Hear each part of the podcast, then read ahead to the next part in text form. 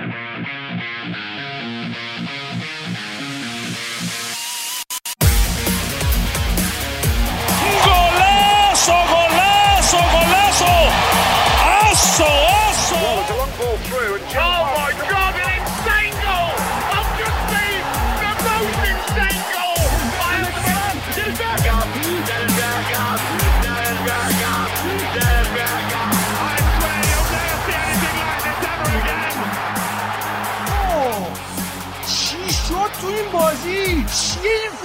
now. Love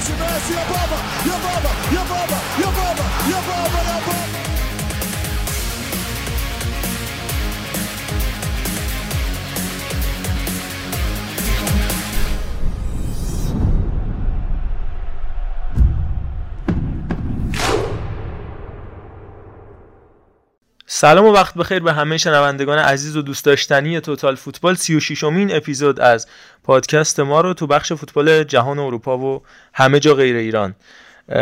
دارید میشنوید ساعت 10 و 6 دقیقه است. فکر کنم زود هنگام ترین شروع پادکست تو این چند هفته اخیر داریم انجام میدیم. پنجشنبه 25 فروردین یه ساعت و نیم دیگه هم بازی خودمون با الوات فرانکفورت آغاز میشه که دوستان رفتن تو بازار سیاه سی هزار تا بلیت ناب کاتالانی رو خریدن که واقعا من متاسفم.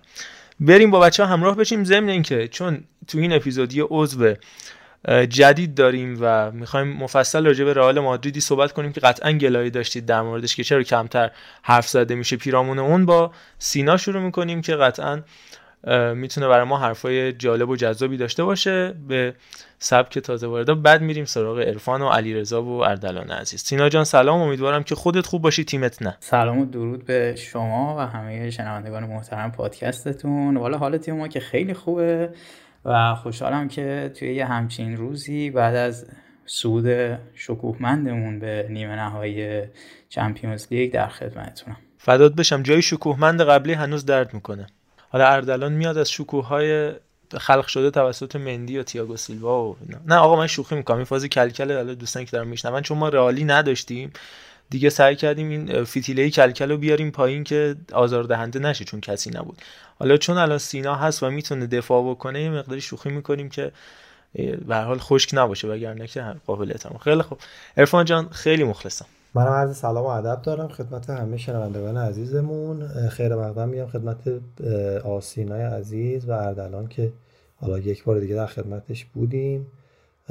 و استقبالی که کلا همه دوستان کردن از اون پیشنهادی که ما دادیم و صلاحا سلام ما رو لبک گفتن و تو هر اپیزود ما می‌تونیم نفرات جدیدی رو داشته باشیم انشالله که دیگه خودمون یواش یواش بیایم کنار رو لذت ببریم از صحبت دوستان.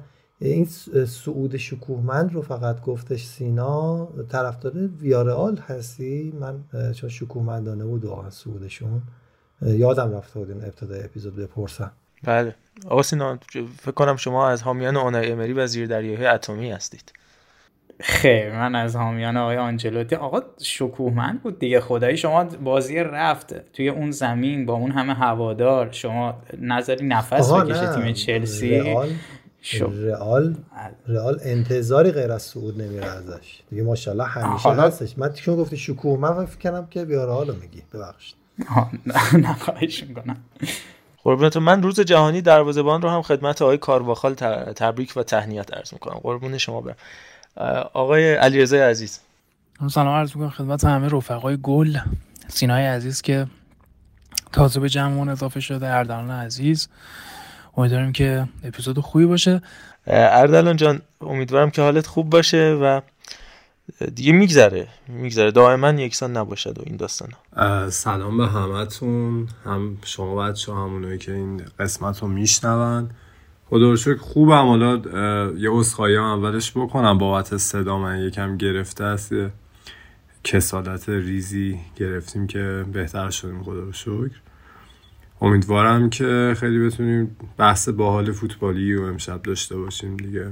دم همتون گرم. قربونت برم. من فکر کردم که داد و بیداد کردی پای تلویزیون به سبک خیلی از هوادارهای فوتبال ترکیه. نمی‌دونم کلیپاشون رو دیدید یا نه. این بازی گالاتاسارای و نمی‌دونم فنرباغچه و اینا هست. من هر دفعه من می‌بینم این گل گل می‌خورن اینا تلویزیون رو میشکنن اصلا وضعیتی اونجا خیلی فروش تلویزیون بالاست. پس بحث کسالت ایشالله که حالت بهتر بشه. قربونت برم. خیلی خب اول پس من بگم که چه چیزهایی رو خواهیم شنید و راجع به چه مسائلی صحبت خواهیم کرد. راجع به بازی اصلیه یعنی main event هفته رقابت لیگ برتر حرف می‌زنیم. در ابتدای کار سیتی و لیورپول هم بحث تاکتیکی می‌کنیم هم در مورد آینده این دو تا تیم صحبت می‌کنیم. در مورد یونایتد انتخاب اریک تن هاخ احتمال بسیار زیاد و البته رکورد افتضاح رالف رانگنیک صحبت می‌کنیم. این بچه اوتیسمی که گوشیش رو شکسته بود رونالدو این مسائل حرف می‌زنیم و همینطور تاتنام و کنته. البته اینا موضوعات کوتاه‌ترمونه. اصل بحثمون در مورد سیتی و لیورپول خواهد بود. میریم ایتالیا. در مورد فیورنتینا صحبت می‌کنیم که این هفته یه بازی فوق العاده رو انجام داد با تیم ناپولی و ورشکستگی تیم کاتانیا رو بررسی می‌کنیم و از اتفاقای شبیه به اون حرف می‌زنیم و البته یه رسوایی مالی که برای یووه و ناپولی به وجود اومده. البته تو این بحث کوتاه صحبت می‌کنیم چون هفته آینده ما نماینده از لیگ ایتالیا یوونتوس خواهیم داشت که مفصل می‌خواد برامون توضیح بده که چه اتفاقات مالی برای مدیران باشگاه ایتالیا افتاده که کمترینشون 11 ماه محروم شده. در ادامه بحث کاملا میریم سراغ لیگ قهرمانان و حداقل راجع به سه تا از این چهار تا بازی کامل صحبت خواهیم کرد. دیگه بیشتر از این مقدمه چینی لازم نیست بریم سراغ سیتی لیورپول. یه مقدمه ای من در مورد این بازی میگم. عرفان صحبت می‌کنه و همینطور فکر می‌کنم اردلان سینا اگه هفته داشته باشن و همینطور علیرضا حالا توی این سیستم ضبط ما یه چیزی داریم به نام هندریز که دستشون رو بالا می‌برن و اعلام می‌کنن که ما پاسو بدیم. در مورد این بازی من مقدمه اینجوری شروع بکنم که فکر می‌کنم که هر دو تا مربی اوکی بودن با این نتیجه. گرچه که در لحظات پایانی گابریل جسوسی موقعیت طلایی رو ساخت برای مرز و مرز از دستش داد تا سه دو به نفع پپ نشه بازی. اما در نهایت چیزی که این بازی رو انقدر جذاب تر کردش این بودش که این high line بازی کردن تیم لیورپول که ما می‌دیدیم حتی تو اون صحنه که ادرسون توپ رو خط در آورد 5 6 تا بازیکن لیورپول جلوی محوطه جریمه سیتی بودن و همینطور در خلاف این ماجرا اون سمت حالا اگه تحلیل Match of the Day هم دیده باشید اون مثلثایی که تشکیل می‌دادن بازیکن‌های منچستر سیتی یعنی این از اون ور بوم افتادن رو پرس البته من میگم از اون ور بوم شاید هدف دو تا مربی هم همین بوده اصلا OK با این ماجرا. ولی از اون بوم افتادن رو پرس بالای زمین باعث شده بود وسط زمین برای هر دو تا تیم از دست بره به خاطر همین build-up حملاتشون از وسط زمین کاملا راحت شکل می‌گرفت و خیلی راحت به پشت محوطه جریمه همدیگه می‌رسیدن. نبود روبن دیاش من فکر کنم خیلی موثر بود برای منچستر سیتی بازیکنی که مدت هاست مصدوم حالا میگن احتمالا خواهد رسید به ادامه فصل تقریبا 6 هفته مصدومیتی که طی کرده. چون اون بازیکنی بود که شاید از خط دفاع می‌تونست راحت تر جدا بشه و میومد و توپا رو بالاتر جای بالاتری از زمین قطع می‌کرد کاری که فرناندینیو تو روزای بهتر و جوانتریش انجام می‌داد. رو روبن دیاش به عنوان مدافع وسط انجام می‌داد. حالا فرناندینیو رو همین کارو پپ ازش تو هافبک دفاعی یا حتی گاهی دفاع وسط می‌گرفت. پپ گواردیولا فرناندینیوی که سورپرایز هم کرد. پپ توی کنفرانس مطبوعاتی پیش از بازی با اتلتیکو مادرید. که اومد خلاف همین ماجرا رو دقیقا منچستر سیتی تو نیمه دوم بازی با اتلتیکو انجام داد که اونو سر خودش راجع به اون حرف خواهیم زد. حالا این توضیحات ابتدایی منه. بیشتر از این حالا عرفان و بقیه بچه ها حرف می‌زنن. چون که بحث زیاده و تعدادمون هم نسبت به دفعه قبلی فکر می‌کنم یکم بیشتر شده. اگه بیش از این صحبت کنم بحث طولانی میشه و دیگه وقت زیادی از شما می‌گیرم. عرفان جان در مورد بازی نظرت چیه؟ چه تحلیلایی داری؟ همونطور که من گفت نمی‌خوایم خیلی مفصل بریم تو دل این بازی ها. یه جورایی چی میگن میست شد این بازی در پشت دو تا بازی یعنی حالا چهار تا بازی چمپیونز لیگ به خصوص دو تاش فوق العاده خفن بود و خلاف انتظار بود یه جورایی. بازی رئال و چلسی و بایرن و ویارال به خاطر همین می‌خوایم خیلی راجع به سیتی و لیورپول صحبت بکنیم. گرچه هر چقدر حرف بزنیم کمه ولی وقت پادکستمون اجازه نمیده. فقط دو تا نکته رو من توی این بازی توی هم چند تا تحلیل خوندم هم خودم دیدم خیلی عجیب بود. خب سیستمی که سیتی بازی می‌کرد یه جورایی حالا 4 5 1 یا 4 6 بودش که اخیرا به کار می‌گیره. فقط توی این بازی یه مقداری استرلینگ جلوتر بازی می‌کرد بین ماتیپ و فندایک ولی وقتی که در مورد دوتا تیم سیستم build-up شون یا وقتی که صاحب توپن بیشتر می‌خوام صحبت بکنم. سیتی وقتی که صاحب توپ بود از عقب زمین ادرسون رو دستش خب استونز و لاپورت باز می‌شدن و مانه جوتا صلاح به ترتیب از چپ به راست یعنی جوتا وسط و مانه چپ و صلاح سمت راست تیم لیورپول پرس می‌کردن. در بسیاری از صحنه های بازی ما می‌دیدیم که وقتی که این سه نفر میان برای پرس کردن خط دفاعی تیم سیتی واکر و کانسلو به سرعت باز میشن و به سمت جلو حرکت می‌کردن. یعنی یک حرکت در ابتدا ریسکی و وقتی که بازیکنهای لیورپول می‌دیدن که برتری عددی رو دارن در وسط زمین و نزدیک های خط دفاعشون به سیتی میدن. همون جوری که باز محمد گفت میومدن خیلی بالاتر. فن‌دایک دفاع میورد بالا که از آفساید گیری استفاده بکنن. در عین حال مانه و صلاح سریع باز می‌شدن که بیان کانسلو و واکر رو پوشش بدن. اما قضیه به اینجا ختم نمی‌شد. واکر و کانسلو به سرعت به سمت خط میانی زمین حرکت می‌کردن.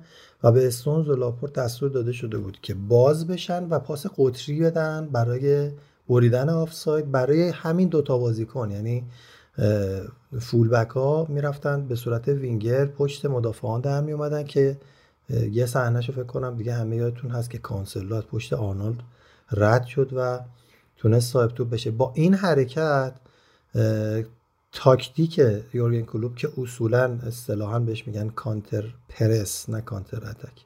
counter press یعنی رو پرس تیم حریف پرس می‌زنه تا توپو در لحظه انتقال تبدیل به حمله بکنه. یک مقداری باعث شد که اونا شوکه بشن و این باز شدن دفاع کناری یا سیتی باعث می شد که تیم لیورپول بیاد عقبتر بازی بکنه و به صورت جمع شده وسط زمین رو پوشش بدن. که تیم سیتی هم مجبور می‌شد که بیاد وقتی که مثلا دفاع کنارا می‌رفتن به جای اینکه توپ رو سانت بکنن چون بازیکن قد بلندی ندارن مجبور بودن کات بک بدن. توپ میومد تو half space ها اونجا شروع می‌کردن کار ترکیبی کردن. این چیزی که حالا محمد رضا می‌گفت اجازه هم می‌دادن که دو تا تیم این کار اتفاق بیفته براشون به خاطر همین مسئله بود. چون از نظر قدرت سرزنی یعنی فقط از روی سانت از کناره ها یه جورایی دفاع های دو تیم سلامت‌تر هستن و باید توپ بیارن عقب بعد حالا تو ضد حمله ها از سانتر استفاده بکنن. توپ که میومد پشت محوطه جریمه حالا کار ترکیبی اتفاق میافتاد که گل سیتی که حالا کمونه کرد و رفت و گل باعث شد که اون فشاری که سیتی داشت به این شکل می آورد کم بشه و لیورپول نکته ای که داشت این بود که گلهاشو دقیقا تو فاصله ده دقیقه بعد از گل سیتی زد. یعنی همین تاکتیکی که سیتی داشت و لیورپول میومد پیاده می‌کرد. یعنی رابرتسون و آرنولد حالا باز می‌شدن. بی‌محابا نفوذ می‌کردن و با اینکه کار پر ریسکی بود اما برای هر دو تا تیم جواب داد و بازی به تعادلی کشیده شد تا اواخر بازی که باز هم سیتی دست بالا رو داشت و اون موقعیت رو داشت که تبدیل به گل نشد. در کل دو تا تیم با فعال کردن با active کردن دفاع کناراشون می‌خواستن که از زیر پرس سنگین تیم مقابل خارج بشن که در برهه‌ای از بازی سیتی تو این کار موفق بود در برهه‌ای هم تیم لیورپول و از همین طریق هم تونستن به گلهاشون برسن و حالا این مختصری بود از نوع کاری که می‌کردن اگر بچه ها برن حالا دوستان شنونده برن یه بار highlight بازی رو ببینن نفوذ بی‌محابای دفاع کنارا به سمت جلو خیلی عجیبه. یعنی فقط تو این دوتا تیم اتفاق میفته که هر دو دفاع همزمان نفوذ می‌کنن. حالا دست مدافعین وسط یا هافبک دفاعیاشون هرناندز سیلوا اونورم تییاگو هندرسون به عنوان تو پخش کنه پلی بازه که برای هر کدوم اینا خواستن قطری توپو بفرستن و اصطلاحا بشکنن اون پرس دفاعی و خط آفساید تیم حریف یه نکته مهمی که من اضافه کنم برفت ارفان با اینکه میگم بچه هر کدوم صحبت داشتن بگن اینه که توی طی این دوتا اول هفته یعنی این چیزی که پشت سر گذاشتیم یک شنبه که پشت سر گذاشتیم و شنبه که پیش رو داریم یعنی موقعی شما دارید میشنوید احتمالا یا فردا یا گذشته دو تا بازی با منچستر سیتی که لیورپول داشت و حالا برعکسش. خب به دلیل اون بازی هایی که میونه هفته داشتن من سیتی با اتلتیکو مادرید و لیورپول با بنفیکا سعی کردن اونها یه جورایی دو تا rotate متفاوت رو داشته باشن. خب لیورپول خیالش راحت تر بود از اینکه صعود می‌کنه با توجه به اون نتیجه که در مقابل بنفیکا قرار گرفته بود.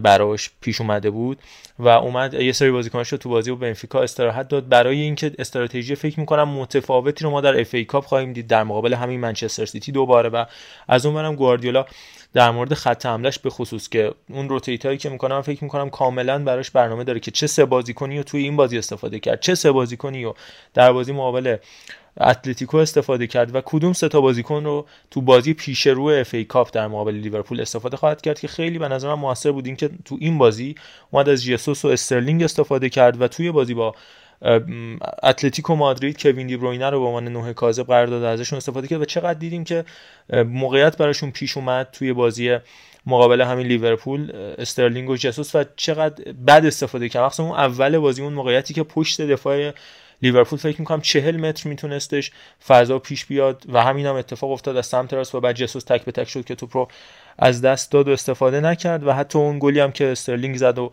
مردود اعلام شد کاملا فکر می‌کنم آگاهانه هر دو مربی یعنی هم کلوب می‌دونستن که همچین فضایی رو خواهد داد به گواردیولا و هم گواردیولا می‌دونست که همچین فضایی رو به دست خواهد آورد در مقابل کلوب توی این مسابقه ای که تو هفت بازی پیش رو خواهی داشت. بعد از اون ولی در بازی اف ای کاپ که در هفته آینده خواهد بود این ماجرا متفاوت یه بازیه و کاملا می‌تونه متفاوت باشه. شرایط ضمن اینکه اینم بگم که من دیگه بعد در نهایت بحث رو تموم کنم چون بحث مهمتری در ادامه داریم. این که خب چیزی که اپتا منتشر کردش این هفته با توجه به ضریب امتیازگیری تیم های مختلف منچستر سیتی دومین تیمیه که آسون ترین بازی ها رو تو هفته آینده هفته های آینده لیگ برتر داره با ضریب 97 فقط کریستال پالاس بازیش آسون تره و از اون برم لیورپول تقریبا میانه هاست. یه مایل به سخت با توجه به شرایطی که داره. یک و دوازده صدام چلسی یک و چهارده آرسنال یک و 15 که سختترین بازی رو برایتون و لیدز دارن تو هفته های آینده و کریستال پالاس منچستر سیتی و لستر و برنتفورد آسان ترین بازی رو دارن. با توجه به جمیع این جوانب فکر می‌کنم اگر بخوایم یه برنده انتخاب بکنیم توی این بازی بازی که مساوی شده بود گواردیولا دست بالاتر رو داشت. با اینکه تو خونه مساوی شد با اینکه برتری و دوبار از دست داد ولی با توجه به شرایط بازی های پیش روش تو لیگ برتر دست بالاتر داره. گرچه که توی لیگ قهرمانان که حالا صحبت خواهیم کرد کار سختری خواهد داشت چون بازی با رئال مادرید قطعا از بازی کردن با ویارال سختره. به هر حال درست ویارال شگفتی ساز بوده عالی بوده. حرفای ما هم کاملا بی‌اعتبار کرد ولی به هر حال رئال مادرید کجا و ویارال کجا؟ این هم از این ماجرا. من دیگه نکته ای ندارم چون بازی های خیلی مهمی برگزار شده و تایم ما محدوده. می‌خوایم اگر موافق باشید بریم راجع به منچستر یونایتد صحبت کنیم. اردلان فکر کنم تو حالا بیشتر راجع به لیگ انگلیس هم می‌تونی صحبت کنی هم راجع به این بازی اگه بحثی داری اگر نه راجع به یونایتد و تن هاخ هم بگیم و این اتفاقی هم که برای رونالدو افتاد. آینده منچستر یونایتد خیلی هم می‌گفتن که آقا این چه مدیرایی که از کنته ای که حالا راجع به تاتنهام هم کوتاه صحبت خواهیم کرد اینجوری شرط تاتنهام زیر رو کرده گذشتن و حالا می‌خوان تنهاخ رو انتخاب کنن. قبلش هم رانگنیک انتخابای عجیب غریب. شاید هم تنهاخ بیاد اصلا بشه سر الکس فرگوسن ثانی شاید بهترین نتایج رو بگیره. ولی ما همه بر اساس سابقه‌ای که تا حالا داشته صحبت می‌کنیم دیگه. حال مربی بوده که تو هیچ کدوم از لیگای بزرگ جهان مربیگری نکرده و تنها سابقه بزرگش تو همین آجاکس بوده. قبلا هم حالا دستیاری تو تونته تجربه کرده در کنار استیو مکلارن که میگن احتمالا مکلارن دستیار تن هاخ توی منچستر یونایتد بشه و جاشون عوض بشه. رانگنیک هم تو این هفته اینو بگم بعد دیگه پاس بدم به اردلان. بدترین سرمربی تاریخ منچستر یونایتد تا اینجای کار شد که آمار پیروزیش 47 درصده که هیچ سرمربی تو تاریخ لیگ برتر اینقدر کم نبرده. دومی سرمربی هم جالبه که مورینیو با 54 درصد بعدش هم فنخال و سولشایر با 51 درصد. فکر می‌کنی چه اتفاقی برای یونایتد بیفته؟ هم تو این فصل که حتی میان شاید سهمیه کنفرانس رو هم از دست بده و در مورد تنهاخ و این ماجرای عصبی که برای رونالدو پیش اومد. خب راجبه یونایتد هم می‌خوام پس اضافه بکنم با توجه به زیغ وقت. دو تا انتخاب دارن دیگه. حالا توخل که شیطنت علنگ های رسانه ایشونه ولی بین ماوریستو پوچتینو و تنهاخ گفته می‌شد که حالا مدیران یونایتد با مشورت و تاثیر مستقیم سر الکس بیشتر پوچتینو رو ترجیح میدن. چون اصلا از مدت ها قبل تو رادارشون بود چون سازگاری بیشتری با لیگ انگلیس داره چون فرگوسن یه جوری شبیه تر می‌دونه اونو به خودش. یه نسلی رو تو تاتنهام تحویل فوتبال انگلیس داد و از مدت ها قبل منتظر فرصت بودم واسه قرارداد با پوچ ولی خب همه چی با اضافه شدن آقای آلمانی از این فصل دوم به بعد عوض شد. اون کلا تضمین گرفتش که رانگنیک یه کاملا بتونه فرایند ورزشی باشگاه رو متحول بکنه. فقط یک مربی موقت نباشه یک جوک نباشه و بتونه به اون کاری که به نظر بیشتر بهش علاقه داره به عنوان مدیر فنی منچستر رو جلو ببره. و می‌گفتن یه درگیری هایی هست به بین هیئت مدیره و رانگنیک خیلی هم الزام خاصی نداشت یونایتد. حتما حالا بخواد به حرف رانگنیک گوش بده. ولی به نظر می‌رسه در نهایت خود رانگنیک تونسته متقاعد بکنه. گلیزرها رو که به توصیهش و روشی که واسه آینده یونایتد در نظر گرفته اعتماد بکنن و با تنهاخ قرارداد ببندن. هرچند من هنوز شانس کمی برای پوچتینو قائل هستم. همونطور که می‌دونیم قرارداد بستن با تنهاخ هم پیچیدگی خاص خودشو داره. اون هم یک مدیر ورزشی مد نظر خودشو می‌خواد. یه سبک بازیکن خریدن خاصی رو می‌خواد. و باید ببینیم در نهایت چی میشه. ولی به نظر من ممکنه جالب باشه. سبک مالکیتی تنهاخ الان میگم یونایتدیا چند فسته دارن فانتزی واسه خودشون درست می‌کنن. الان یک گواردیولایی می‌بینن تنهاخ خب. ولی با وجود اینکه همچنان تنهاخ مربی نبوده که تو اشل لیگ انگلیس جواب پس داده باشه باید ببینیم با این مصائبی که طول یک فصل تو لیگ پرفشار انگلیس اتفاق میفته چجوری می‌خواد دست و پنجه نرم بکنه. چجوری می‌خواد دو سه فصل دووم بیاره که اون ایده های خودش رو کامل پیاده کنه؟ اینم اضافه بکنم راجع به شرایط یونایتد که حالا اگه خود یونایتدی ها اونایی که خیلی مثلا فنی تر و دور از احساس دنبال می‌کنن عادلانه به قضیه نگاه بکنن تو چند فصل اخیر چند تا ضربه خوردن از مشورت های فرگوسن و اینجوری هم نبوده که حالا میگم تو فوتبال ایران مدام میگن کاش سایه این پیشکسوت ها کم نشه. از فوتبال و بیایم من نظراتشون استفاده بکنیم. تو یونایتد که این حالت اجرا شده خیلی وقتا واقعا فرگوسن میسکایت کرده. و راجع به خود رانگنیک هم پرسیدم که چرا نظرتون نتونسته توفیقاتی داشته باشه. ببین کلا مربیای به نظر من تئوریسین تو تیمای بزرگ جواب نمیدن. اونم تو لیگ انگلیس. یعنی بله هر چقدر حالا بگن نمی‌دونم استاد و حتی یکم پروپاگانداستا که استاد کلوپ و توخل ایناست. ولی مربی های خشک و تئوریسین که بسیار براشون مهمه اون ایده اولیهشون پیاده بشه تجربه ساری چه تو چلسی چه تو یوونتوس و همین اواخر مرحوم بیلسا نشون داده. تو نه تنها لیگ انگلیس چندان توفیقاتی نمی‌تونن کسب بکنن بلکه اصلا تو تیمای بزرگ خیلی سختتر میشه. چون هوادارا و حتی هیئت مدیره اون تیمای بزرگ اول همه نتیجه می‌خوان.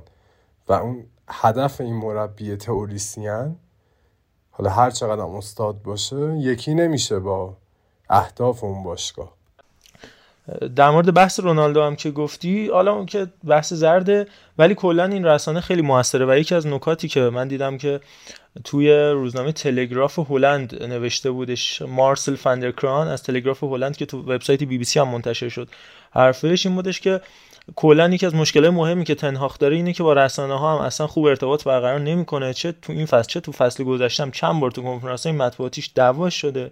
اونم تازه کنفرانس هایی که خب خبرنگارای هلندی یعنی کلا خبرنگار انگلیسی با همه جای دنیا متفاوتن دیگه چه برسه به هلند.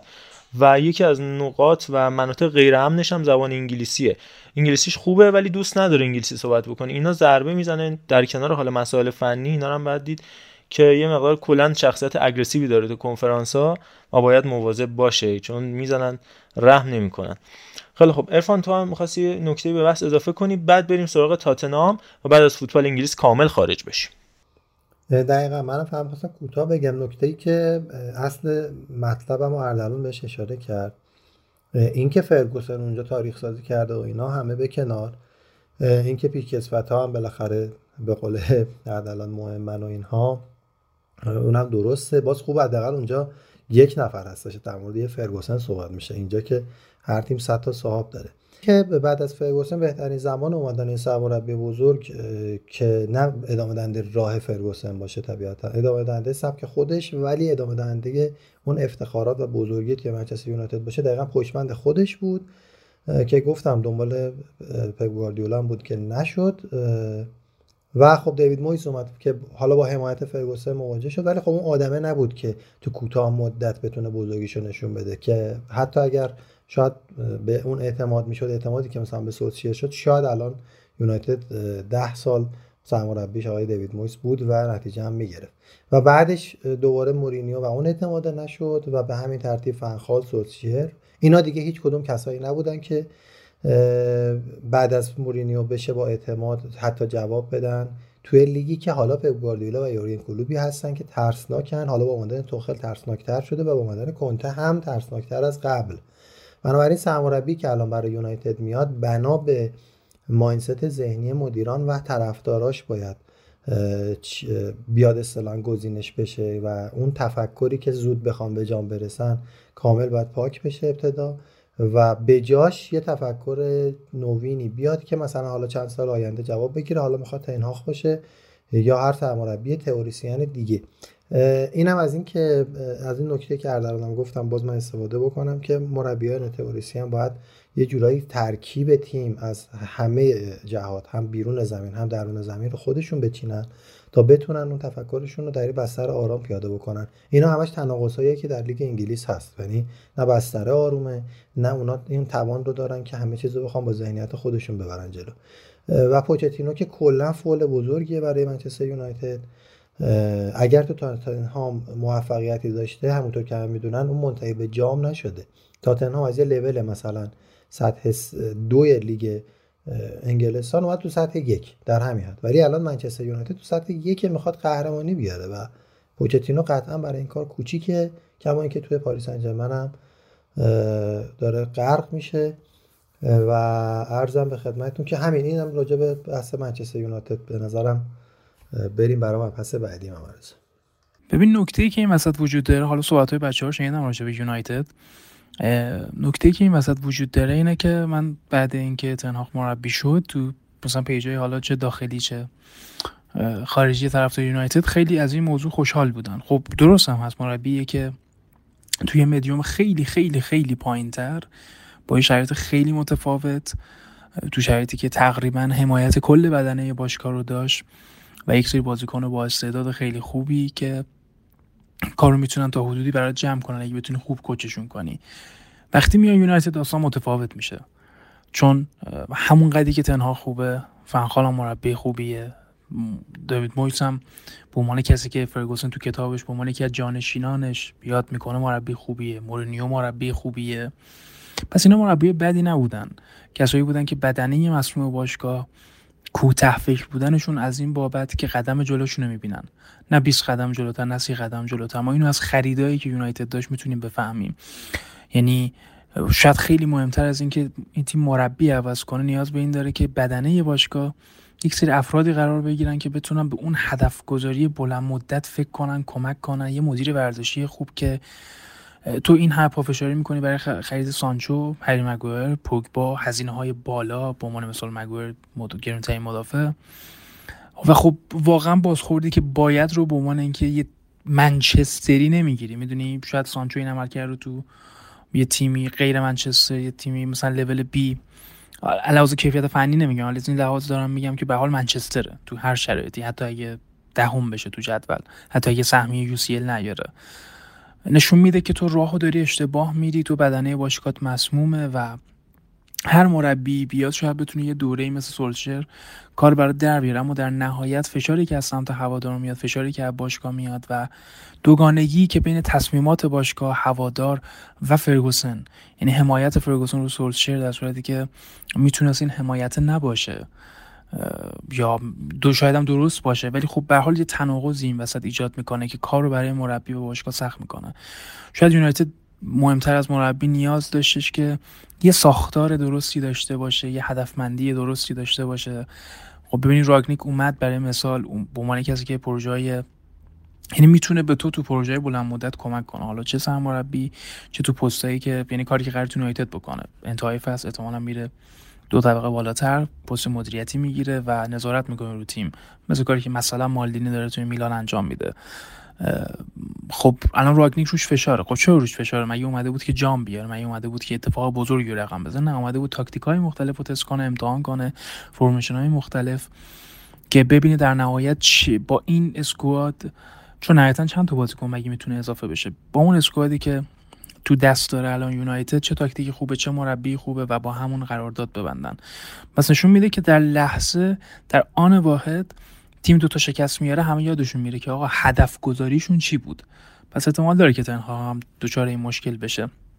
راجع به رونالدو هم بگم که خب خورده بچانس بود که اون پسر متأسفانه دچار بیماری اوتیسم بود اگه اشتباه نکنم و این خیلی بهتون نشون میده که بازیکنایی که ما بزرگ خطابشون می‌کنن لحاظ فنی تو شرایط سخت تو شرایطی که هو می‌کنن تو تو شرایطی که انتظارات بالاه ولی کاری نمی‌تونی بکنی. تیمت اوضاع خوبی نداره میبازه. اونجاست که خودتو کنترل کنی و نشون بدی که رونالدو نشون بدی که مسی و نشون میده مدیا وقتی باهات همراه باشه چقدر می‌تونه تو رو به اوج اون شکوهی که سینا گفت برسونه و در آن واحد اگه مدیا انگلیس بود مشکل داشته باشه دنبال یه اشتباه میگرده که بتونه تو رو بیاره پایین بیاره پایین بیاره پایین و این با رفتاری که اون بازیکن بزرگ می‌تونه رفتار استیبل و خطی خوبی که خودشون میده می‌تونه مقابل اینا وایسه. به حال چیزی بود که ما علی محمودی هم می‌گفته رونالدو خیلی لحاظ اخلاقی اوکیه اینم خودش یه داستانیه ولی خب از اون نمیشه گفت بخاطر این اتفاق به این آدم آدم بدیه فلانه و چقدر دوست داشتم رفتاری که مادر این فرزند کرد. اگر رو شعاف نباشه منصوریان تور رفتار رفتار جذابی بود. که آقا درست رونالدوی درست فلانی بیساری. شاید خیلی ذوق می‌کنن گفتم با ایول با رونالدو بریم استادیوم بریم بازیاشو از نزدیک ببینیم تو جایگاه خوب بشینیم. برامون کلی آیفون 13 پرو مکس میاره. خب این نشون میده که یا خیلی عزت بالایی داره این زن مادر اون فرزند یا اینکه نه فکر می‌کنه اگه بره دادگاه می‌تونه غرامت بیشتری بگیره. صحبتایی بود که حالا من می‌تونستم تو راستای صحبتای بچه ها راجع به یونایتد و رونالدو داشته باشم. خیلی خوب. دمت گرم. بخش آخری که تو انگلیس راجع به حرف می‌زنیم من توضیح میدم. اردلان باز بیشتر در مورد کنته صحبت می‌کنه چون حالا کنته قبلا سرمربی چلسی بوده قطعا شناخت بیشتری داره. بعد میریم وارد ایتالیا. بخش آخرمون لیگ قهرمانانه. خب تاتنهام فکر می‌کنم با انتخاب کنته برنده فصل نقل و انتقالات بودش. حالا جدای از اون بازاری که باعث شد در نهایت کولوسفسکی و رودریگو بنتانکور بیان توی این تیم. البته از اون برم ما یه بازیکنی داریم مثل لوسلسو که از تاتنهام جدا شد یا سرج اوریه که از تاتنهام جدا شد الان جفتشون با لیور با ویارال تو نیمه نهایی لیگ قهرمانانن. کلا این جابجایی ها به نفع همه شده. هم به نفع کنته هم به نفع تاتنهام به نفع لوسلسو اوریه و کولوسفسکی و دوست داشت یه توییت خیلی جالبی هم دیدم. تاتنهام زده بود توی توییتر نوشته بودش در مورد کولوسفسکی که he's not finished بعد یه بنده خدای فکر کرده بود Finnish منظورش فنلاندی نوشته بود. no he's Swedish که یعنی سوئدی. این اتفاق خیلی جالبی بودش. ولی جدای از این اتفاقات کلا اینکه اولش توی یه سری دستانداز شروع می‌کنه آنتونیو کنته و یه مقدار آزمون و خطاهای خطرناکی انجام میده. دیگه عادت شده و فکر می‌کنم کسایی که کار کنتر رو دنبال می‌کنن حالا یا طرفدار اینتر طرفدار فوتبال ایتالیا یا چلسی بیشتر آشنان با این آزمون خطا کردن های کنته ولی با این ابزاری که الان کنته داره و خریدایی که حالا به هر حال هر جوری انجام شد براش نتایجی که تا اینجای کار گرفته مخصوصا تو چهار تا بازی آخر چهار تا با استون ویلا بزنه 5 تا نیوکاسل بزنه سه تا با وستهم بزنه برایتون رو ببره حتی تو بازی با Man یونایتد هم خب اون معجزه کریس رونالدو بودش. هتریکی که انجام داد عالی کار کرد. 5 تا به اورتون زد 4 تا به لیدز زد. منچستر سیتی رو تونستش 3 تو اتحاد ببره. عملکردش فوق العاده بوده بعد از اون دست اندازی که جلوی چلسی داشتن جلوی ساوثهامپتون و ولورهمپتون بازیاشون رو واگذار کردن. در نهایت نتایج فوق العاده گرفته و همیشه اون میگن آرسنال همون بنده خداییه که اون لحظه و اون زمانی که نباید نیاز به دستشویی رفتن پیدا می‌کنه. زمانهایی که ما فکر می‌کردیم آرسنال سه تا بازی کمتر داشت این تا امتیاز هم می‌تونست به دست بیاره و بیاد بالا ولی حالا فقط یه بازی کمتر از تاتنام داره و سه امتیاز فرق تازه یه بازی رو در رو هم 22 بهش با هم انجام خواهند داد که اگه اون بازی رو تاتنام به بازی جورایی سهمیه رو هم از دست میده و دست بالا رو کاملا آنتونیو کونته پیدا کرده. 6 امتیاز اختلاف نسبت من یونایتد. حتی 6 امتیاز بیشتر از وست همی که یه بازی هم ازش کمتر داره. خیلی شرایطش ایداله حتی می‌تونه اگر چلسی وابده که خیلی بعیده با توجه به اینکه الان فقط همین لیگ برتر براشون باقی مونده تا سوم هم بالا بیاد این دیگه خیلی خوشبینانه شه دیگه. از اونورم بدبینانهش اینه که تا ششم هفتم هم بیاد پایین. ولی به هر حال کاملا زیرو رو کرده اینکه تاتنام دوباره به روز خوبش برگشته. هری کین همون نقش deep-lying forward رو می‌تونه چقدر خوب بازی بکنه. سان میاد اضافه میشه محمد صلاح تو صدر جدول گلزنان. کولوسفسکی انقدر بی‌نظیر کار کرده. سان بهترین گلزن لیگ برتر تو سال 2022 بوده. و بیرحمانه تیمش قلع و قمع می‌کنه حریفاشو. البته من میگم نمیشه پیش قضاوت کرد شاید دوباره بیفتن توی شرایط بعد. بازی بعدیشون البته اونقدر سخت نیست با برایتون و با برنتفورد لستر و بعدش با لیورپول و آرسنال بازی دارن که اونجا می‌تونه دوباره آزمونی برای آنتونیو کنته باشه. اما در کل خیلی خوب شرایط رو تغییر داد از اون تیم مریض نونو اسپیریتو سانتو. که کاملا تیم رو برده بود توی کما و الان تاتنام جز آماده ترین تیم های اروپا جز قشنگ ترین فوتباله که تو اروپا ارائه میشه حداقل چشم نواز. حالا سر این ماجرام تو بحث سیتی و اتلتیکو مادرید کامل صحبت می‌کنیم که این اصلا این فوتبال زیبا اصلا تعریفی به نظر من نداره. برای هر کسی یه چیزی زیبا دیگه اردلان تو چی فکر می‌کنی راجع به کنته ای که خب تجربه سرمربیگری کردن تو تیم مورد علاقت و دو سال داشته؟ خب اول همه بگم که خیلی وقت دیگه. من شخصا از اون فاز کنته و فوتبال کنته و مورنیوی اومدم بیرون. الان از اصلا از لحاظ هواداری نمی‌خوام راجبش صحبت بکنم و چلسی هم حالا نصف هوادارا خیلی دوستش دارن هنوز. نصف هم به خاطر خریدای بعدی که کرد فصل دوم و اون درگیری هایی که باشگاه پیدا کرد در حد تنفرن نسبت بهش. ولی می‌خواستم بگم اتفاقا این سری آزمون خطاش خیلی ملوتر بود. یعنی بعد اینتر دیگه کنته به یه پختگی رسیده از اینکه چی می‌خواد مطمئن شده که سه دفاعه سیستم رایجشه. حالا بخواد به بلوغ برسه سه چهار سه رو می‌کنه سه پنج دو مثل کاری که تو اینتر کرد. تو تاتن هم, هم اومد با سه پنج دو اول خواست شروع بکنه. این یکی از دلایل عدم توفیقش بود. اول از ظرفیت بازیکن بزرگی مثل سون هیومین نمی‌تونست استفاده بکنه. نظر من که بهترین وینگر مهاجمای تاریخ دیگه برتره. به سونالدو هم معروفه.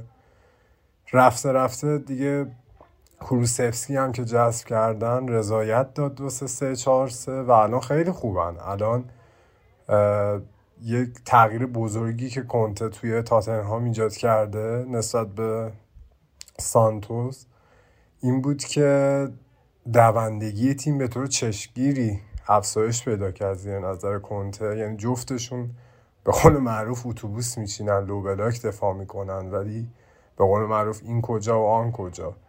تو فوتبال مد نظر کنته که خیلی با جدیت هم دنبالش می‌کنه. اونقدر براش مهمه که فضایی ندی به بازیکن حریف که نرخ دوندگی تیم خیلی بالا میره. یه تصور اشتباهی هست که فکر می‌کنن تیمایی که خیلی به قول معروف اتوبوسی و دفاعی بازی می‌کنن مثلا کمتر هم میدوان یا کمتر خسته میشن. اتفاقا برعکس. چون اکثر دقایق زمین توپو دادن به حریف باید تک اگه بخوان درست عمل بکنن باید تک تک اون مناطق زمین هف اسپیس ها رو پوشش بدن و این باعث میشه خیلی دوندگی مهم باشه و اصلا آمار عجیب و غریبی شد بعد کنت نرخ دوندگی تمام بازیکنهای تاتنهام.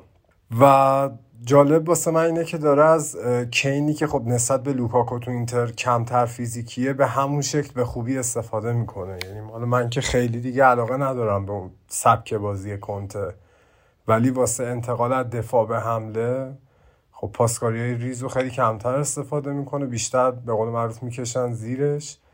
تو اینتر تو پای هوایی که از دفاع زده می‌شد به قصد حمله رو خب لوکاکو با اون فیزیک گندش می‌گرفت و میچرخید می‌رفت سمت دروازه.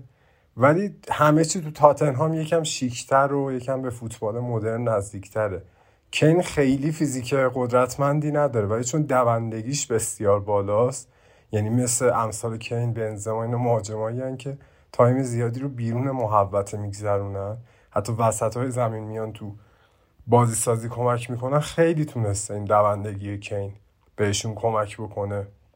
اصلا نیازم نیست اون فیزیک لوکاکو رو داشته باشه. همینجوری آقای رومرو می‌کشه زیرش و توی نقاطی که بازیکن پوشش ندادن که این توپو می‌گیره و را میندازه واسه دوتا وینگر فوقلادهشون سونالدو و کولوسفسکی من نسبت به این فصل تاتنهام کاملا خوشبینم به نظرم سهمیه رو می‌گیرن ولی یه خطری که برای فصل بعد دارن اما که کلا این تیم رو تو هیچ مقطعی تا پپ گواردیولا هست کاندید قهرمانی نمی‌دونم.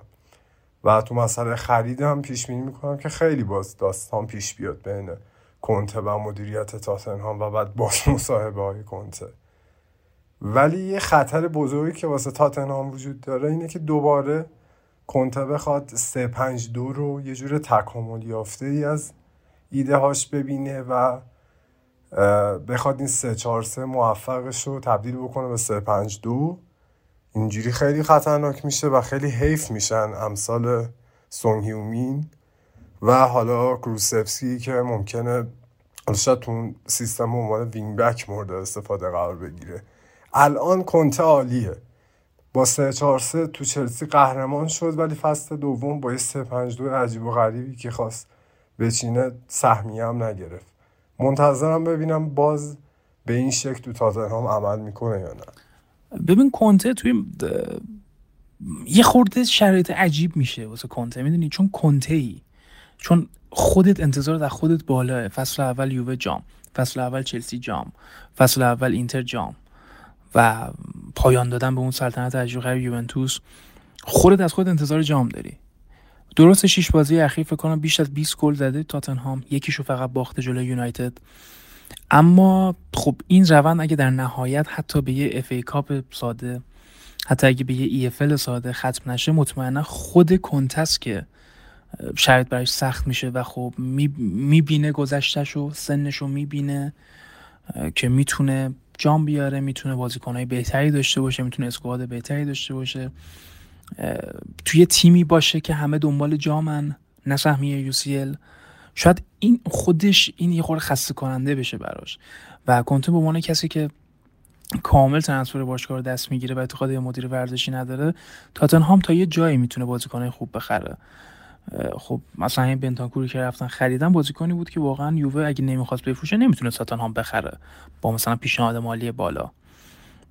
قطعا تو آینده حداقل تو فصل جای شاید لحاظ یارگیری یه تنش ایجاد بشه و زمانی که نتیجه نگیره یعنی اون نتیجه مطلوب حداقل نگاه خودشو نگیره همین بشه براش بهونه ای که آقا من نیاز به یعنی سیچویشن و مسئولیتی داشتم که full transfer مال من باشه اتفاق نیفتاد پس من نمی‌تونم براتون کاری بکنم. احساس می‌کنم روند روند okay خوبیه ولی جاهایی هم بالا پایین داشته که خب خیلی کمتر شد نسبت به سالهای گذشته تاتنهام. یعنی اون سالی که تاتنهام داشت با لستر میجنگی برای قهرمانی خب جزو سالهایی بود که خیلی این روند بالا پایینشون کمتر بود. بودا که جام دست دادن مقابل لستر. اما خب باز کمتر بود. الانم کنته به همون لول رسیده که این روند بالا پایینه خیلی کمتره. یعنی مسیر مسیر درستیه اما به نظرم مقصد مطلوبی برای مربی بزرگ مثل کنته نداره تاتنهام. و خودش یه جایی به بعد شاید انتظاری که خودش داره باعث بشه که همین اتفاق هم خودش و هم تاتنهامو یه ضربه بزرگ بهش بزنه. خب تاتنهام اگه اتفاق بزرگی واسش نیفته خیلی براشون عجیب نیست. ولی اگه کنته با توجه به عقبه 4 5 ساله اخیرش و فوتبال اروپا. خودش اگه به یه لولی نرسه به نظرم می‌تونه لطمه بزرگی براش باشه. بریم یه موزیک کوتاه بشنویم وارد بخش ایتالیا بشیم و بعدش میریم لیگ قهرمانان. ضمن اینکه تو آلمان مثل اتفاقاتی افتاد که رفتن بازیکن هرتا برلین رو لخت کردن که حالا بعدا هفته آینده بهشون می‌پردازیم.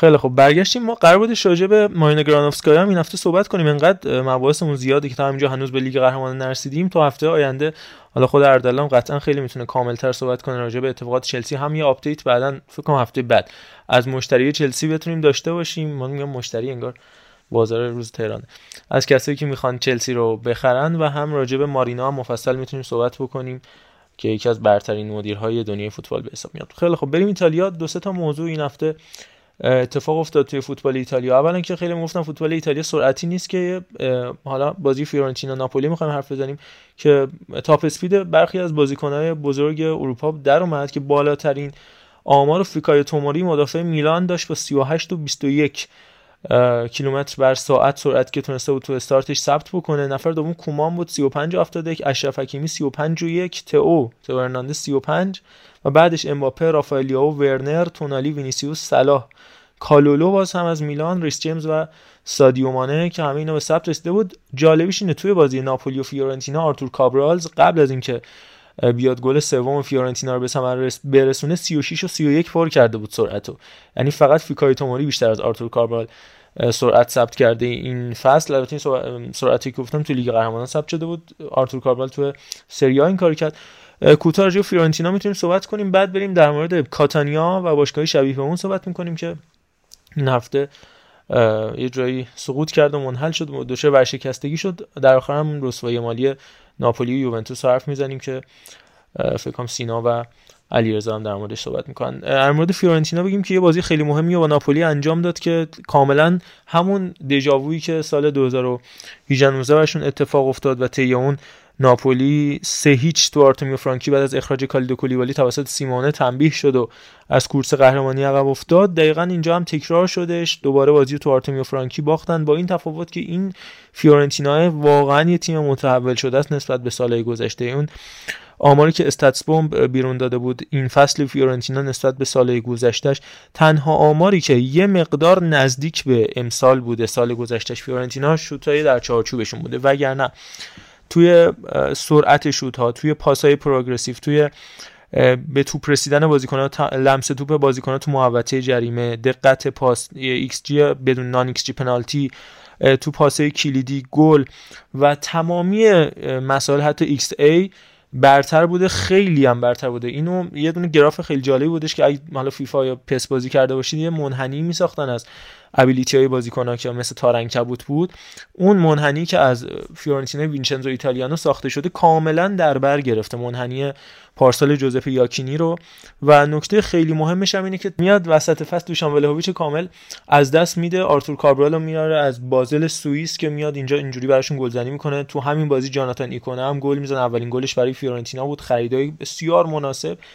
مدیریت درستی که داره توسط روکو کومیسو انجام میشه توی فیورنتینا و ناپولی و اینجوری تو اونجا زمینگیر می‌کنن. ناپولی که ویکتور اوسیمنش تا دقیقه 70 از کار افتاده بود. البته ما خوبیاشو گفتیم واقعا مدافعین فیورنتینا بیشتر از این باید تلاش بکنن چون سه چهار تا توپ خوب بازیکنای ناپولی خراب کردن که اگر یه مقدار با دقت بودن اگر روز خوب اوسیمن بود اگر روز خوب لورنزو اینسینیه بود خیلی بهتر از اینا می‌تونستن استفاده بکنن.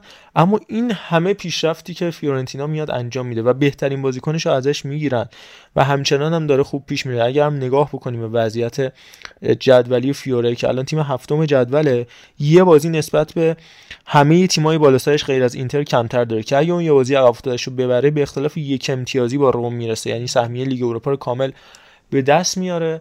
و اینا همه شاهکارهایی که فیورنتینا تونسته به ثبت برسونه خلق بکنه. ضمن اینکه آماراش هم اگر نگاه بکنیم توی خونه فوق بوده ولی خارج از خونه خیلی ضعیف کار کرده. اینکه 16 تا بازی 7 تاشو ببازن و تنوع گلزنی یعنی 5 تا گل رو set piece داشته 5 تا گل 4 تا گل مستقیم از free kick ا زده 6 تا گل پنالتی زده open play ش 37 تا گل به ثمر رسونده و مباحث مختلفی حتی مثلا در مورد شوت در چارچوبش جزو 4 تیم برتر سری بوده و تو خط دفاعی میگم نقطه ضعف اصلیش خط دفاعی بوده. البته اونجا فکر می‌کنم یه مقدار نیکولا میلنکوویچ مثلا هوایی شده باشه. بازیکن کم تجربه تری داره مثل ونوتی که گل به خودی که زدش جلوی یوونتوس باعث ضعیف شدنشون باشه. اما در کل از وسط به جلوشون فوق العاده است. سفیان آمرابت چقدر خوب لوکاس توریرا که قرضی داره تو این تیم بازی می‌کنه. فوق العاده جنگنده. تو این دو هفته پیشم دیدیم دندونش شکست وسط بازی که فکر کنم بعد از بازی بلا فاصله رفتش. دندون پزشکی درستش کرد. و عکس هم گذاشت توییت هم کرد و تو خط حمله باز حتی ریکاردو ساپانارا هر موقع بازی می‌کنه نیکولاس گونزالیس که تو این دوتا بازی تو هر دوتاش گل زد فوق العاده است این بازیکن که از اشتوتگارت اومدش یکی از بهترین بازیکنهای سال گذشته اشتوتگارت بود تو بوندسلیگا و همه و همه اینا باعث میشه که حرف بیشتر فکر می‌کنم بتونیم بزنیم راجع به فیورنتینا تو هفته آینده. اما در مورد کاتانیا چه اتفاقی افتاد؟ می‌خوای سینا تو توضیح بده راجع به اتفاقی که برای کاتانیا افتاد که ما قبل از این راجع به تیمای دیگه فوتبال ایتالیا هم اینو دیده بودیم مثل کیوو و حتی خود فیورنتینایی که بعدا به خاطر همین ورشکستگی با اسم فلورنتینا برگشتش به سری آ و بعد دوباره به اسم اصلی خودش بازگشتش یا حتی مودنا که همین اتفاقا برش افتاد پالرمو. و دیگر تیمایی که میگم از اونجایی که باز همیشه گفتیم ایتالیا و ایران و اینا هم ورشکستگی همین رسوایی مالی که برای ناپولی یوونتوس رخ داده اینا باز دیگر وجه های تشابه فوتبال ایتالیا و فوتبال ایران می‌تونه باشه. چی شد؟ کاتانیا چه اتفاقاتی براش افتاد؟ و اینکه کاتانیا هم بگیم مربیایی مثل سیمونه بازیکن مثل پاپو گومز و مکسی لوپز توش بازی کرده بودن تو سال گذشته. در ارتباط با کاتانیا من ابتدا یه توضیح مختصری بدم که این تیم ملقب به فیل ها ابتدا هم که تشکیل شده اسم فیلم اسم تیمشون پاتریا بوده سال 1908 بعد توی سال 1946 تغییر نام میدن به کاتانیا. آخرین حضورشون هم تو سری ها برمیگرده به سال 2013 2014 امسال هم توی گروه سی سری سی ایتالیا رده 11 هم بودن که حالا فصل بعدی بعد تشریفشون رو برن توی لیگ آماتور. بازی بکنند. این باشگاه خب اعلام ورشکستگی کرده. باشگاه رو پس از اینکه به حراج گذاشته بودن و خریدار پیدا شده بود تصور شد که این باشگاه دیگه ورشکسته نیست. اما خریدار هرگز نرفته معامله رو نهایی بکنه. یعنی اومده قرارداد رو صحبت کردن توافقات شفاهی رو برقرار کردن اما خب نرفته خرید بکنه. این باشگاه رو و ثبت بکنه تا اینکه رزما اعلام ورشکستگی بکنه و سال بعدی باید برن توی لیگ آماتور. آخرین باری هم که توی رفت اونجا گفت ما بریم دورامون رو بزنیم بقیه مغازه ها رو ببینیم بیایم. هم کاری که دقیقا مثل این دوستان خواستگار که تشریف میرن دور می‌زنن. این آخرین باری هم که توی لیگ آماتور بوده برمیگرده به سال 1994 95 بعد خب شما هم خودتون فرمودین که امثال دیگو سیمونه سینیشا میهایلوویچ والتر زنگا وینچنزو مونتلا هدایتشو به عهده داشتن. من فقط کوتاه کنم حرفم رو. بازیکنایی مثل پاپو گومز و مکسی لوپزم که برای این تیم بازی کردن و اینکه الان هم مربیشون فرانسیسکو بالدینی 48 ساله است اهل ماسا ایتالیا بوده و بالاخره باید ببینیم که چه اتفاقی براشون میفته. من دو تا از اتفاقای مشابه این ماجرا هم براتون توضیح بدم بعد رد بشیم بریم سراغ این رسوایی مالی که پیش اومده. کیوو مثلا یکی از تیمایی بود که همین اتفاق براش افتاد. بازیکنای معروفی تو نسل خوبشون داشتن مثل وین کورادی لوپاتلی لگروتالی مانفردینی سیمون پروتا کورینی و البته لوئیجی دلنری که سرمربیشون بودش. کارهای بزرگی انجام دادن. فیورنتینا رو توی خونه خودشون بردن توی بازی تاریخی. توی جوزپه مه‌آتزا اینتر رو بردن یه بازی فوق العاده رو به یوونتوس انجام دادن باختن. حتی تا نیم فصل صدر جدول بودن سال 2003 اینا. اما اونا هم حتی این اتفاق براشون افتاد. همین دو سال پیش الاغای پرنده دچار ورشکستگی شدن. پارسال رسما از فوتبال ایتالیا محو شدن. فیورنتینا که راجع به حرف تو دهه 90 خب یه تیم فوق العاده بود. ولخرجیایی که با خریدن باتیستوتا مثلا یکی از اتفاقایی بود که براشون انجام شد و در نهایت چگوری که رئیس وقت اون زمان فیورنتینا بود دچار بحران مالی شد. سال 2002 رسما ورشکسته شدن محو شدن. بعدا همون اتفاقی که مثلا داماش میفته که داماش گیلان میشه داماش ایرانیان داماش پارسه شد فلورنتینا و پله پله بالا اومد و در نهایت الان ما راجع بهش صحبت کردیم. یا حتی در مورد مودنا هم همین اتفاق افتاد و البته زامپارینی و تیم محبوب و فوقالعاده پالرمو که بازیکنه مثل پاولو دیبالا مثل فرانکو واسکز استاد کاوانی رو تحویل فوتبال اروپا داد. اون هم بعد از ولخرجی های بیش از حد و حتی پارما. این ماجرا براش رخ داد. پارمایی که البته تا سری دی رفت و به کمک بازیکنهای متعصبش آروم آروم بالا اومد و به سطح اول فوتبال ایتالیا برگشت دوباره سال گذشته سقوط کرد. به این چیزا فوتبال ایتالیا عادت داره. حتی آسکولی هم همین ماجراها براش رخ داده بود. ولی خب کاتانیا هم حالا این فیلا هم دقیقا توی لوگوشون هست دیگه. کسایی که پس 2006 هفت بازی می‌کردن من جمله خودم همیشه من خودم میلان برمی داشتم اون زمان. با کاتانیا همیشه مشکل داشتم. یعنی دو سه بار بعد وسط بازی می اومدم بیرون چون اون زمان مموری کارتی بود. اینجا سیو می‌کردیم می اومدیم بیرون. دوباره مموری کارت می‌زدیم تو از اول با کاتانیا بازی می‌کردیم. ولی خب زندگی بیرحمه. خیلی خب اینم از ماجرای کاتانیا بریم سراغ یوونتوس و ناپولی. من بگم که چه اتفاقاتی افتاده. می‌کنم قبلا هم راجع بهش حرف زده بودیم. چه تو پاننکا چه توی همین توتال فوتبال. 42 مورد متفاوت از معاملات بازیکن رقم خورده توی فوتبال ایتالیا. یعنی در واقع 62 مورد که 42 مورد اونا اسم یوونتوس و ناپولی یه طرفش بوده. که یکی از معروف ترینش همین اپیزود قبلی ما راجبش دو تا اپیزود قبلی صحبت کردیم که ویکتور اوسیمن بود که از لیل رفتش ناپولی.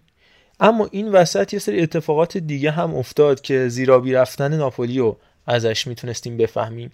خب یه معامله بود که 72 میلیون یورو قیمتش بود. وسط این معامله یه سنگربان اورستیس کارنزیست 36 ساله یونانی رفتش لیل که کلا سه تا بازی کرد برای لیل.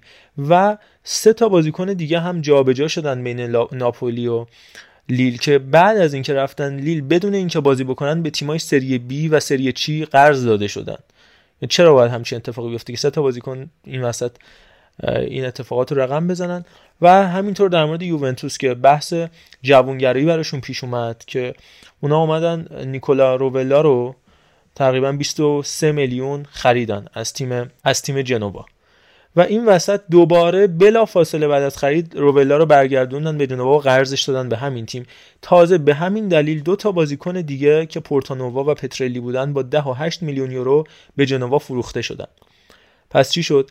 23 میلیون به خاطر روولا دادن به جنوا بعدم دوباره دادن روولا رو جنوا استفاده بکنه. دو تا بازیکن دیگه هم این وسط جابجا شدن که هیچ کدوم اینا در نهایت هیچ نفعی برای یووه نداشتن و کلی هم پول این وسط جابجا شد. و اینا در نهایت باعث شدش که آنیلی و دیلورنتیس متهم بشن به پولشویی به خاطر انتقال این بازیکن. قبلا گفته بودیم در مورد انتقال عجیب غریب با رقمای بالا مثل امیل اودرو مثل استورارو که با رقمای 18 20 میلیون یورویی جابجا می‌شدن در حالی که واقعا این نباید می بوده قیمتشون. در نهایت آندری آنیلی یک سال محروم شد کروبینی 6 ماه و 20 روز دچار محرومیت شد پاول ندود و آریوابنه 8 ماه محروم شدن. فابیو پاراتیچی که الان داره تو تاتنهام کار می‌کنه 16 ماه و 10 روز محروم شد که یوونتوس هم باید 800 هزار یورو جریمه بده. دیلورنتیس 11 ماه و 5 روز و دخترش هم همینطور. اون محروم شد به عنوان دستیارش. آندریا کیولی هم که 9 ماه و 25 روز محروم شد. 329 هزار یورو. سامتوریا امپولی جنوا و بقیه باشگاه ایتالیا هم هر کدوم از 195 هزار و 42 هزار و 320 هزار یورو جریمه شدن. پارما و پیتزا هم از سری بی جریمه مالی شدن که همه اینا یه دایره خیلی بزرگی رو تشکیل می‌دادن که سر همشون توی آخر بوده. خیلی خب اینم از جنبندی این هفته سری ها که بیشتر جنایی و ناامید کننده بود از تعطیل شدن یه تیم تا جریمه شدن الواقی دیگه برای اینکه بحث جذابترمون رو شکل بدیم بریم لیگ قهرمانان اروپا. بخش از سرود لیگ قهرمانان رو بشنویم و وارد بحث چلسی و رئال مادرید بشیم.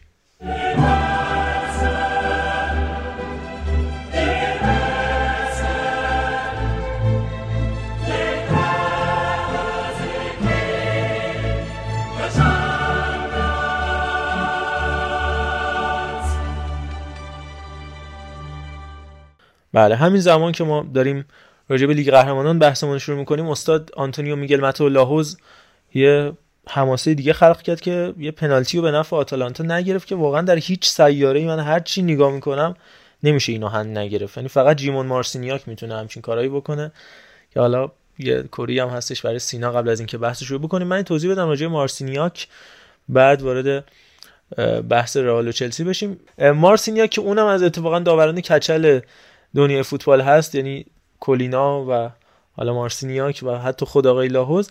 جالبش اینه که یه جوری وارد دنیای فوتبال شده که خیلی جالبه. ایشون یه فوتبالیست بوده تو لیگ آماتور لهستان. خیلی هم عصبانی بوده. همیشه هم با داورا مشکل داشته. و گفته که من توی زمین یه رهبر بودم اما که قرار باشه صادقانه صحبت کنم یه مقدارم دیوونه بودم. توی بازی آماتوری با داور مسابقه دعواش میشه. دیگه میره که داور بزنه. داور بهش میگه که دوست نازنین هر موقع خودت داور شدی می‌فهمی که چقدر کار ما سخته و اینقدر به من گیر نمیدی اینقدر به من قور نمی‌زنی اینا. اینم که اینو میشنوه می‌خواد روی این داوره رو کم کنه چون انگار تو اون محله که اینا فوتبال آماتور بازی می‌کردن 4 5 داور بیشتر نبوده.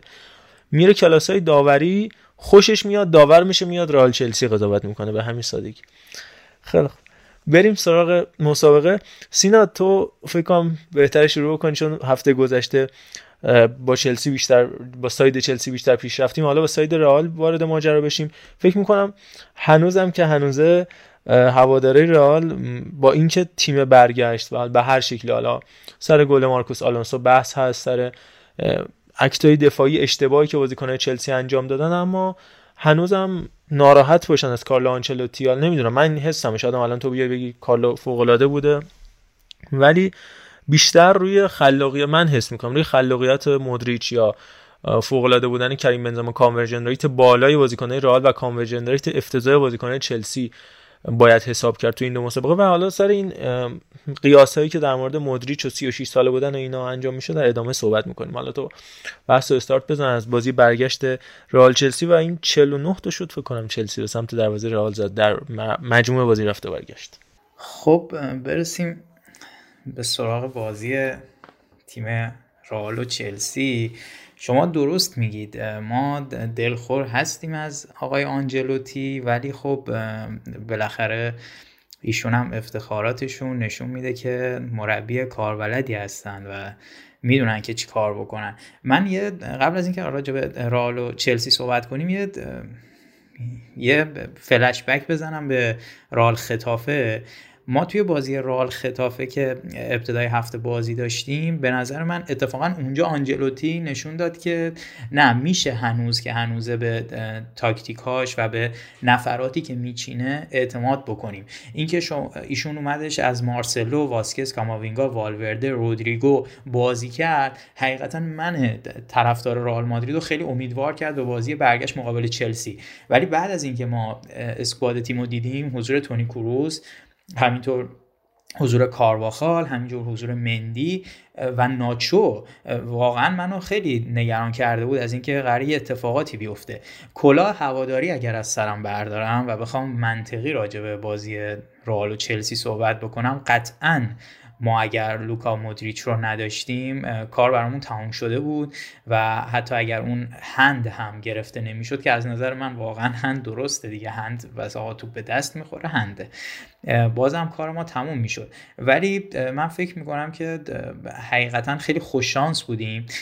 در کنارش نمیشه از هایی که آنجلوتی انجام داد به این راحتی بگذاریم یعنی واقعا کاماوینگا به محض اینکه وارد زمین شد و آقای تونی کروز شروع کردن به مادر به رحمت خدا رفته آقای آنجلوتی موضوعی رو گفتن خب من فکر می‌کنم آنجلوتی همونجا ورق بازی رو برگردون حرکت هایی که کاماوینگا می‌کرد بین بازیکنان چلسی. عملا تمرکز این تیم به هم زده بود. توی این بازی توی بازی رال و چلسی ما می‌دیدیم که توخل اومده بود ریس جیمز رو استفاده کرده بود و علت استفادهش این بودش که بتونه به خوبی وینیسیوس رو مهار بکنه. تنها باری که نتونست وینیسیوس رو مهار بکنه همون باری بود که وینیسیوس تونست پاس گل بده. بعد ما موضوع دیگه که تو این بازی انتظار داشتیم انتظار اینو داشتیم که چون بازی با پاریس سن ژرمن رو هم دیده بودیم انتظار داشتیم که رئال مادرید توپو کاملا در اختیار چلسی بذاره و چلسی هر کاری که دلش می‌خواد انجام بده. از اون طرف ما انتظار اینو داشته باشیم که ضد حمله بزنیم. توی این موضوع هم باز چلسی برگه برنده رو داشت هم توپ رو داشت و همین که پرسی رو از جانب بازیکنهای رئال نمی‌دید. یعنی رئال مادرید تو این بازی واقعا اصلا پرس نمی‌کردن. بچه ها همه اومده بودن تو زمین خودشون و خیلی راحت بازیکنهای چلسی رو باز گذاشته بودن که هر کاری دلشون می‌خواد انجام بدن. موضوع دیگه ای که بود اینی که واقعا من توی این بازی خیلی کیف کردم از بازی لوفتوشیک فکر می‌کنم یکی از بهترین بازیکنان چلسی بود توی این زمین و توی حتی همین هفته لیگ قهرمانان که هم توی half space ها هم توی مرکز زمین با هم تیمیاش overload ایی که ایجاد می‌کرد باعث میشدش که تونی هم بازیکنایی که کنارش بازی می‌کردن آزادتر بشن و همین که با مارک کردن کروس و وینیسیوس کارو برای بازی سازی تیم ما سخت کرده بود. یه موضوع دیگه ای که من می‌خواستم اشاره بکنم اینه که ما توی زمانهایی از بازی که بازیکنهای چلسی حمله می‌کردن یه دفاع پنج نفره می‌دیدیم. یعنی والورده میومد اضافه می‌شد جای دنی کارواخال رو می‌گیره و کارواخال متمایز می‌شد به مرکز به سمت دیوید آلاوا و ناچو فرناندز که تا حدی هم جواب داد. منتها مورد خیلی عجیبی که بود این بودش که حتی همین رو هم به اصطلاح تز آنتی تزی بود که توماس توخل تونست برگ برنده رو بکنه و به نوعی تفکرات کارلو آنجلوتی رو ناکام بذاره توی این زمینه. یه موضوع دیگه هم که بودش اینه که چلسی گاهن میومد توی مرکز زمین یه مربع هایی تشکیل می‌داد که چهار رأس اون مربع کانته کوچیچ مونتو لوفتوس بودن. باعث میشدش که دنی کارواخال بیاد به سمت لوفتوس برای اینکه بتونه اونو پرس بکنه و همین باعث می شدش که یه فضایی پشت دنی کارواخال ایجاد بشه و بتونن بازیکنهای چلسی از اون فضا استفاده بکنن. روتیشن هایی هم که مهاجمین چلسی داشتن پاس های تگذر و سرعتی که داشتن هم باعث می شدش که باز هم مدافعان چلسی اون پرسی که باید رو انجام ندن و از اون ناحیه‌ای که بهشون اختصاص داده شده بود خارج بشن و سر گل اول و سوم دقیقا همین موضوعی که من دارم خدمتتون عرض می‌کنم صدق می‌کنه که به خاطر خارج شدن بازیکنهای رئال بازیکنهای چلسی تونستن به گل برسن و من خیلی برام عجیب بودش که چرا توماس توخل بعد از اینکه گل سوم زد احتیاط رو توی دستور کارش قرار نداد که اینم حالا چون نمی‌خوام مونولوگ بشه تو ادامه البته ورود می‌کنم. اردلان عزیز یه کمی در این مورد به من و بقیه شنونده ها توضیحات بدن ممنون میشم.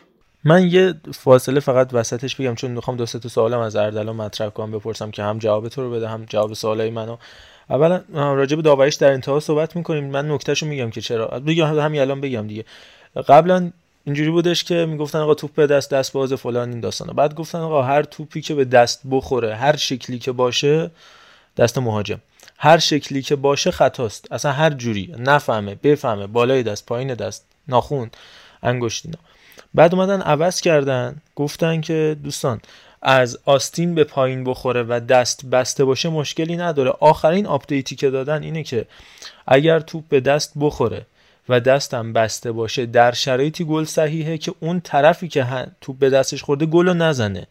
یعنی الان اگر آلونسو مثلا پاس می‌داد ورنر گلو می‌زد اوکی بود. چون خودش گلو زده با اینکه دستش بسته بوده و توپ هم به دستش خورده هنده.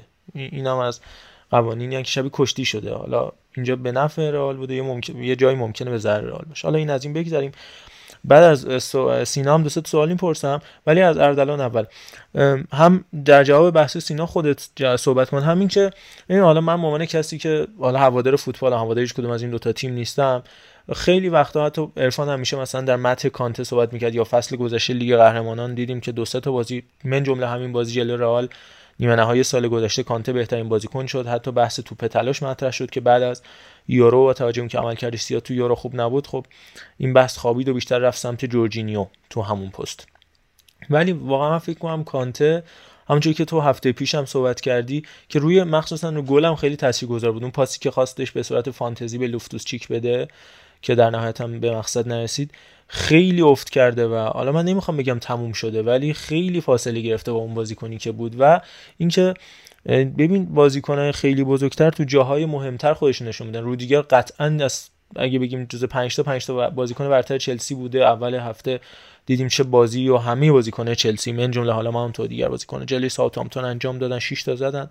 ولی اون سوری که مثلا می‌خوره یا مندی تکون نمی‌خوره مگه میشه؟ یعنی من فکر کنم ذهنیت اینا مشکل داره یا چی؟ نمی‌دونم. تو بهتر می‌دونی. من مامانی بازی کسی که از بیرون دارم بازی رو تا جایی هم که بتونم بازی همه تیمای بزرگ رو دنبال می‌کنم. خب تو حرفه‌ای تر داره بازی چلسی رو نگاه می‌کنی. چرا انقدر ارور دفاعی تو چلسی موجوده؟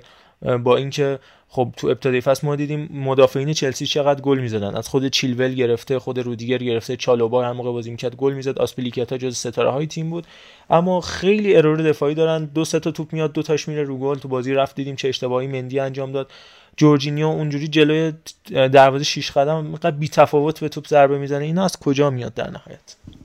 خب از همون سوال کانته شروع می‌کنم. خب خیلی مشخصه. کانته بازیکنیه که اصلا به این معروف بود که اندازه دو تا بازیکن میدوه. یعنی بازیکنانی که بر اساس این شیوه دوندگیشون توی زمین اون فیزیکشون به موفقیتی می‌رسن خیلی طبیعیه که با گذشته سن و بالا رفتنش انتظار افتشون رو داشته باشیم. حالا کانته که فصل ها بود دیگه از وسط های فصل لمپارد مشکل مصنومیت داشت. ولی خب هر موقع از مصنومیت برمیگشت فوتبال روونی رو ارائه می‌داد. یعنی اگه مصدوم نبود خوب بود. ولی همونطوری که سهشنبه شب دیدیم یک تنه شاهکار توخل رو ناقص کرد و کامبک رو خراب کرد. راجع بازی من خودم که تو قسمت قبلی گفتم امید نداشتم. البته قبول دارم. یکم این, این که گفتم امید نداشتم و واقعا هم سعی می‌کردم امید نداشته باشم. یه واکنش دفاعی بود که می‌خواستم خیلی ناراحت نشم بعد اون شب افتضاح تو استنفورد بریج. خیلی ریلکس بازی رو دنبال می‌کردم. گل اول و منت زد تو 15 دقیقه اول. گفتم ای چه جالب.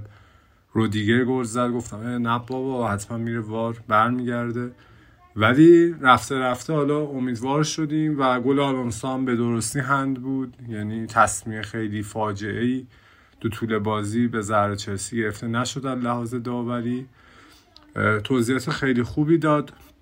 دوست عزیز رالیمون راجع به اتفاقاتی که افتاد تو طول بازی از لحاظ تاکتیکی. یه کار جالبی که خب توخل کرده بود از بازی قبلی جلو ساوثهمپتون استفادهش کرده بود این بود که از لوفتوسچیک به عنوان wing استفاده کرد و کلا توخل علاقه داره. یعنی تو پاریس هم یادتون باشه مونیه بود به عنوان یک wing back گنده مونده و از اونجا full back بازی می‌کردن ولی فرق نمی‌کرد. توخل کلا همه جا با پنج نفر دفاع می‌کنه با پنج نفر حمله. تو چلسی هم با گذاشتن آلونسو و لوفتوسچیک به عنوان دو تا wing back فیزیکی اومد همون چیزی که بهتون گفتم پرس پاس این که وسط زمین یک کمربند محکم داشته باشی رو اعمال کرد. دیگه از اون پرس از بالای توپی که کل نیمه اول بازی رفت سعی داشت رالو توش تو تله بندازه دست برداشت.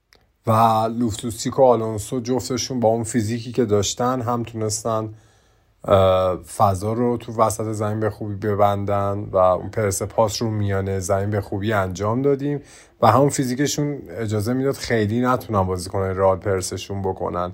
ضمن اینکه همونطوری که سینا جان به خوبی اشاره کرد لوفتوسی که جوری برتری عددی هم می‌داد تو چلسی برای وسط زمین یه اینورتد وینگر بود. چلسی تصمیم داشت وسط زمین رو مال خود بکنه و با پاسای ریز یه روزنه پیدا بکنه. بین خطوط راه ولی حالا یه سری سوال ها مطرح میشه. آیا مثلا آیا توخل تونست مچ کارلتو رو بخوابونه و به کانته باخت؟ و جوابش باید بگم نه واقعا همه چی به اون مسئله تاکتیکی هم برمیگرده. خب توخلی که کانتر رو تعویز نکرد توخلی که از تجربه سزار آسپیلیکوتا تو دقایق آخر به عنوان کاپیتان تیم استفاده نکرد با لوفسوچیک عوضش نکرد به قول بچه ها احتیاط رو در پیش نگرفت. خب خودش به دست خودش جوری شاهکار خودش رو خراب کرد و بله حالا تو بین بازیکن هم اصلی ترین چهره ای که شب چلسی رو خراب کرد انگولو کانته بود که دیگه اکثر هواداری واقع بین چلسی خواستار فروشش هستن با توجه به اینکه هنوز چون یه چهره است خوب میشه فروختش. و یه چیزی که می‌خواستم بگم کار خوبی بود که کارلو آنجلوتی کرد. به حال رال اومد فصل قبل امتحان کرد دیگه یعنی زیدان. یکم بازی رفت کمتر بیشتر واکنشگر بازی کرد ولی بازی برگشت. رال اومد بازی خودش رو بکنه دیکته بکنه بازی خودش رو به چلسی که دوتا گل خوردن خیلی گل هم نخوردن. ولی آنجلوتی گفت این فصل نه دیگه. یعنی من تیممو می‌شناسم خط آفک پابستن گذاشته خودمو می‌شناسم باید بریم جلو چلسی دفاع بکنم حال اون اتلتیک و بازی های رئال مادرید رو من سالها بوس نیده بودم. یعنی خیلی مخصوصا تو وقت اضافه اصلا بازی رو نمیذاشتن جریان پیدا بکنه. کارواخال مدام تو طول این دوتا بازی خودش رو زمین مینداخت وقت میکشت. و این اتلتیکو بازی که الان می‌تونم بگم یکم اسپانیایی بازی واقعا یه کلید خیلی خوبی بود که رال تونست این کار رو بکنه ولی چلسی ماشینی توخل اصلا از این کارا نتونست بکنه نخواست بکنه و بعد کامبکی که زد بازی رو نگه نداشت. علاوه بر اونم خب اشتباهات بدی بودن دیگه. حالا کانتر رو حداقل باید بعد گل اولی که چلسی می‌خورد و نشون داد که باگ داره توش تعویض می‌کرد. سزار باید جای لوفتوس چیک میومد واسه اینکه بازی کنترل بشه. و ولی اتفاقا خواستم بگم چیز خوبی یا اینکه اسپانیایی ها اینکه مادریدی ها مخصوصا میرن جنگنده میگن اصلا لزومی نداره ما بهترین حالت خودمون باشیم. توی یکی از شبای بعدمون که تو خونه خودمون سه تا گل خوردیم هم می‌تونیم سود بکنیم.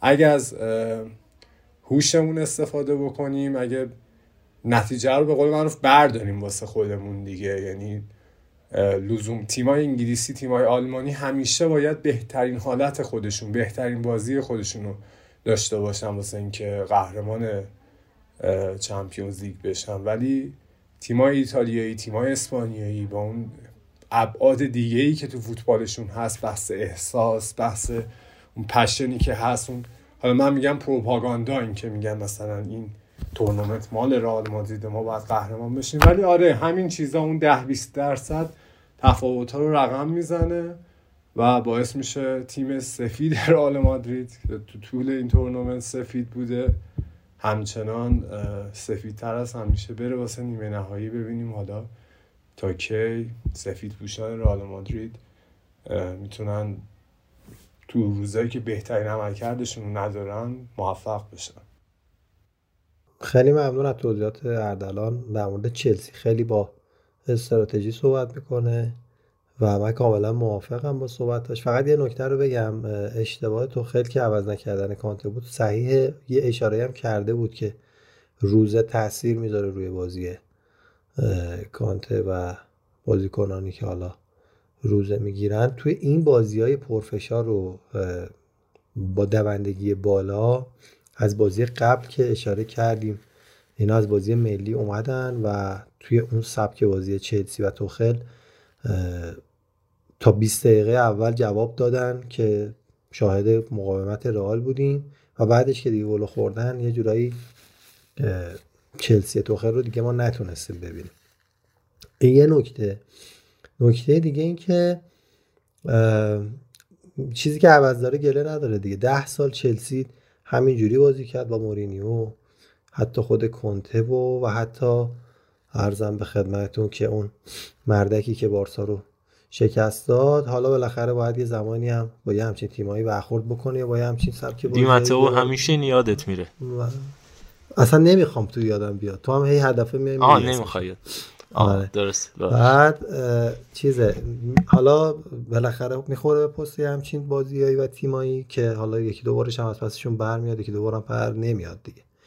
اما چیزی که به نظرم خیلی به هر حال با شکوه بود این رئال مادریدی است که آقای آنجلوتی با سبک خودش که ما همیشه میگیم بازی به بازی پلن می‌کنه تیم رو هم میفرسته تو زمین که غیر قابل پیش بینیش می‌کنه واقعا. و وقتی که بازی سه هیچ بود دیگه من از ذهنم داشت عبور می‌کرد که خب میریم که حالا یا چهارتا بشه یا با همین ستا رئال هم بالاخره کامبک بخوره ولی این اتفاق نمیافته. این, یه کاریه که تو روند فصل انجام میشه از طرف حالا سرمربی و رو ذهن بازیکن ها که بالاخره می‌تونید. حالا نبوغ مدریچ و اون پاسی که میده همه جا همه سر جاش برقراره.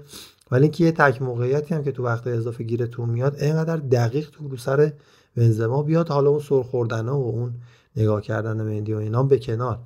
ولی چرا اون دی توپه اشتباه نمیره مثلا؟ که توپ گل نشه مثلا یا بخوره به تیر. دقیقا اون تو پاس که ارسال شد دیگه من قشنگ گفتم گل دیگه این گل شد واقعا. و یادت اون حرکت بازی خود ایران و ژاپن افتادم که یعنی یک اشتباه بکنی مساوی با مرگت دیگه و این رئال مادریده قابل احترام از این بابت که تو روزای بعدشون نتیجه رو می‌گیرن بالاخره. من خودم هواداران خوشبین رئال شاید فکر نمی‌کردن که این فصل قهرمان لالیگا بشن و تو چمپیونز لیگ تا اینجا بتونن رقابت بکنن. الان هم هیچ بعید نیست سیتی رو هم بتونن ببرن. یعنی اینجوری نیستش که بگیم رو کاغذ سیتی تیم برتره و رئال مادرید تیم آسیب پذیرتر می‌تونیم بگیم هست. این معلوم نمی‌کنه. ممکنه که همین سیتی رو هم بتونه ببره. همین دوتا مورد می‌خواستم بگم و اینکه انگولو کانتر هم اگر می‌خوام بفروشم به قول الان فعلا خوب میخرنش بیاد بارسا ببینیم چی میشه. بدی هم نیست. همین من یه نکته اضافه کنم بعد سینا بیاد چون دستش بالای چند دقیقه. من کاری به گل یعنی پاس گلی که مودریش داد و رودریگو زد ندارم. من به بعد از اون یعنی توی سی دقیقه وقت اضافه چه جوری میشه که تو نبازی به چلسی؟ یعنی اون توازن روحی به هم می‌خوره. چون چلسی که می‌دونه که یک بازی سه بر یک باخته رو سه جلو بود داشت پیروز می‌شد حالا یه گل خورده من باز اونو دست بالا می‌دونستم. یعنی احساس می‌کردم که تو وقت اضافه چلسی می‌زنه بالاخره. حداقل یه گل رو می‌زنه و بازی در میاد به نفش ولی نتونست توی اون سی دقیقه نتونست. این برای من خیلی عجیب بود. نه که نشه همه کسایی که بازی رو دیدن خودشون می‌دونن که می‌شد اتفاقا. حتی بعد از دقیقه 119 باز یکی دوتا موقعیت داشتن که می‌تونستن تبدیل به گل بکنن. ولی باز چرا نمیشه؟ اینجا دیگه من میگم اون 10 درصد اثر 90 درصد کار رو داره دیگه. من از اونجا به بعدش که سه یک شدن رو بیشتر میگم که رئال مادرید تبدیل میشه به اون رئال مادریدی که نمیشه جلوشو گرفت. سینا جان بفرم خیلی ممنون بابت صحبتاتون حرفاتون. تا حدودی درسته. من فقط یه چون بحث راله یه کمی باید بیام و این حق رال مادرید رو اینجا راجبش صحبت بکنم. حقیقتا درسته. خیلی گفته شد که پاس لوکا مودریچ یه بالاخره استعداد یه نبوغه که اوکی من من با این بخشش کاملا موافقم. بله نبوغه که شما بتونی یه همچین پاس بیرون پایی چقدر؟ چه جوری اصلا خیلی عجیب غریبه. ولی این یه قبلی داره. ما چرا قبلش رو نگاه نمی‌کنیم؟ قبلش تاکتیکیه که مربی چیده؟ یعنی مربی اومده کاماوینگا رو گذاشته. واقعا کاماوینگا به نظر من هافبک های چلسی رو مذر می‌خوام از این کلمه استفاده کنم ولی فلج کرده بود. کاماوینگا واقعا زمانی که وارد زمین شد خود من خیلی خوشحال شدم چون می‌دونستم قراره چه اتفاقی رقم بزنه.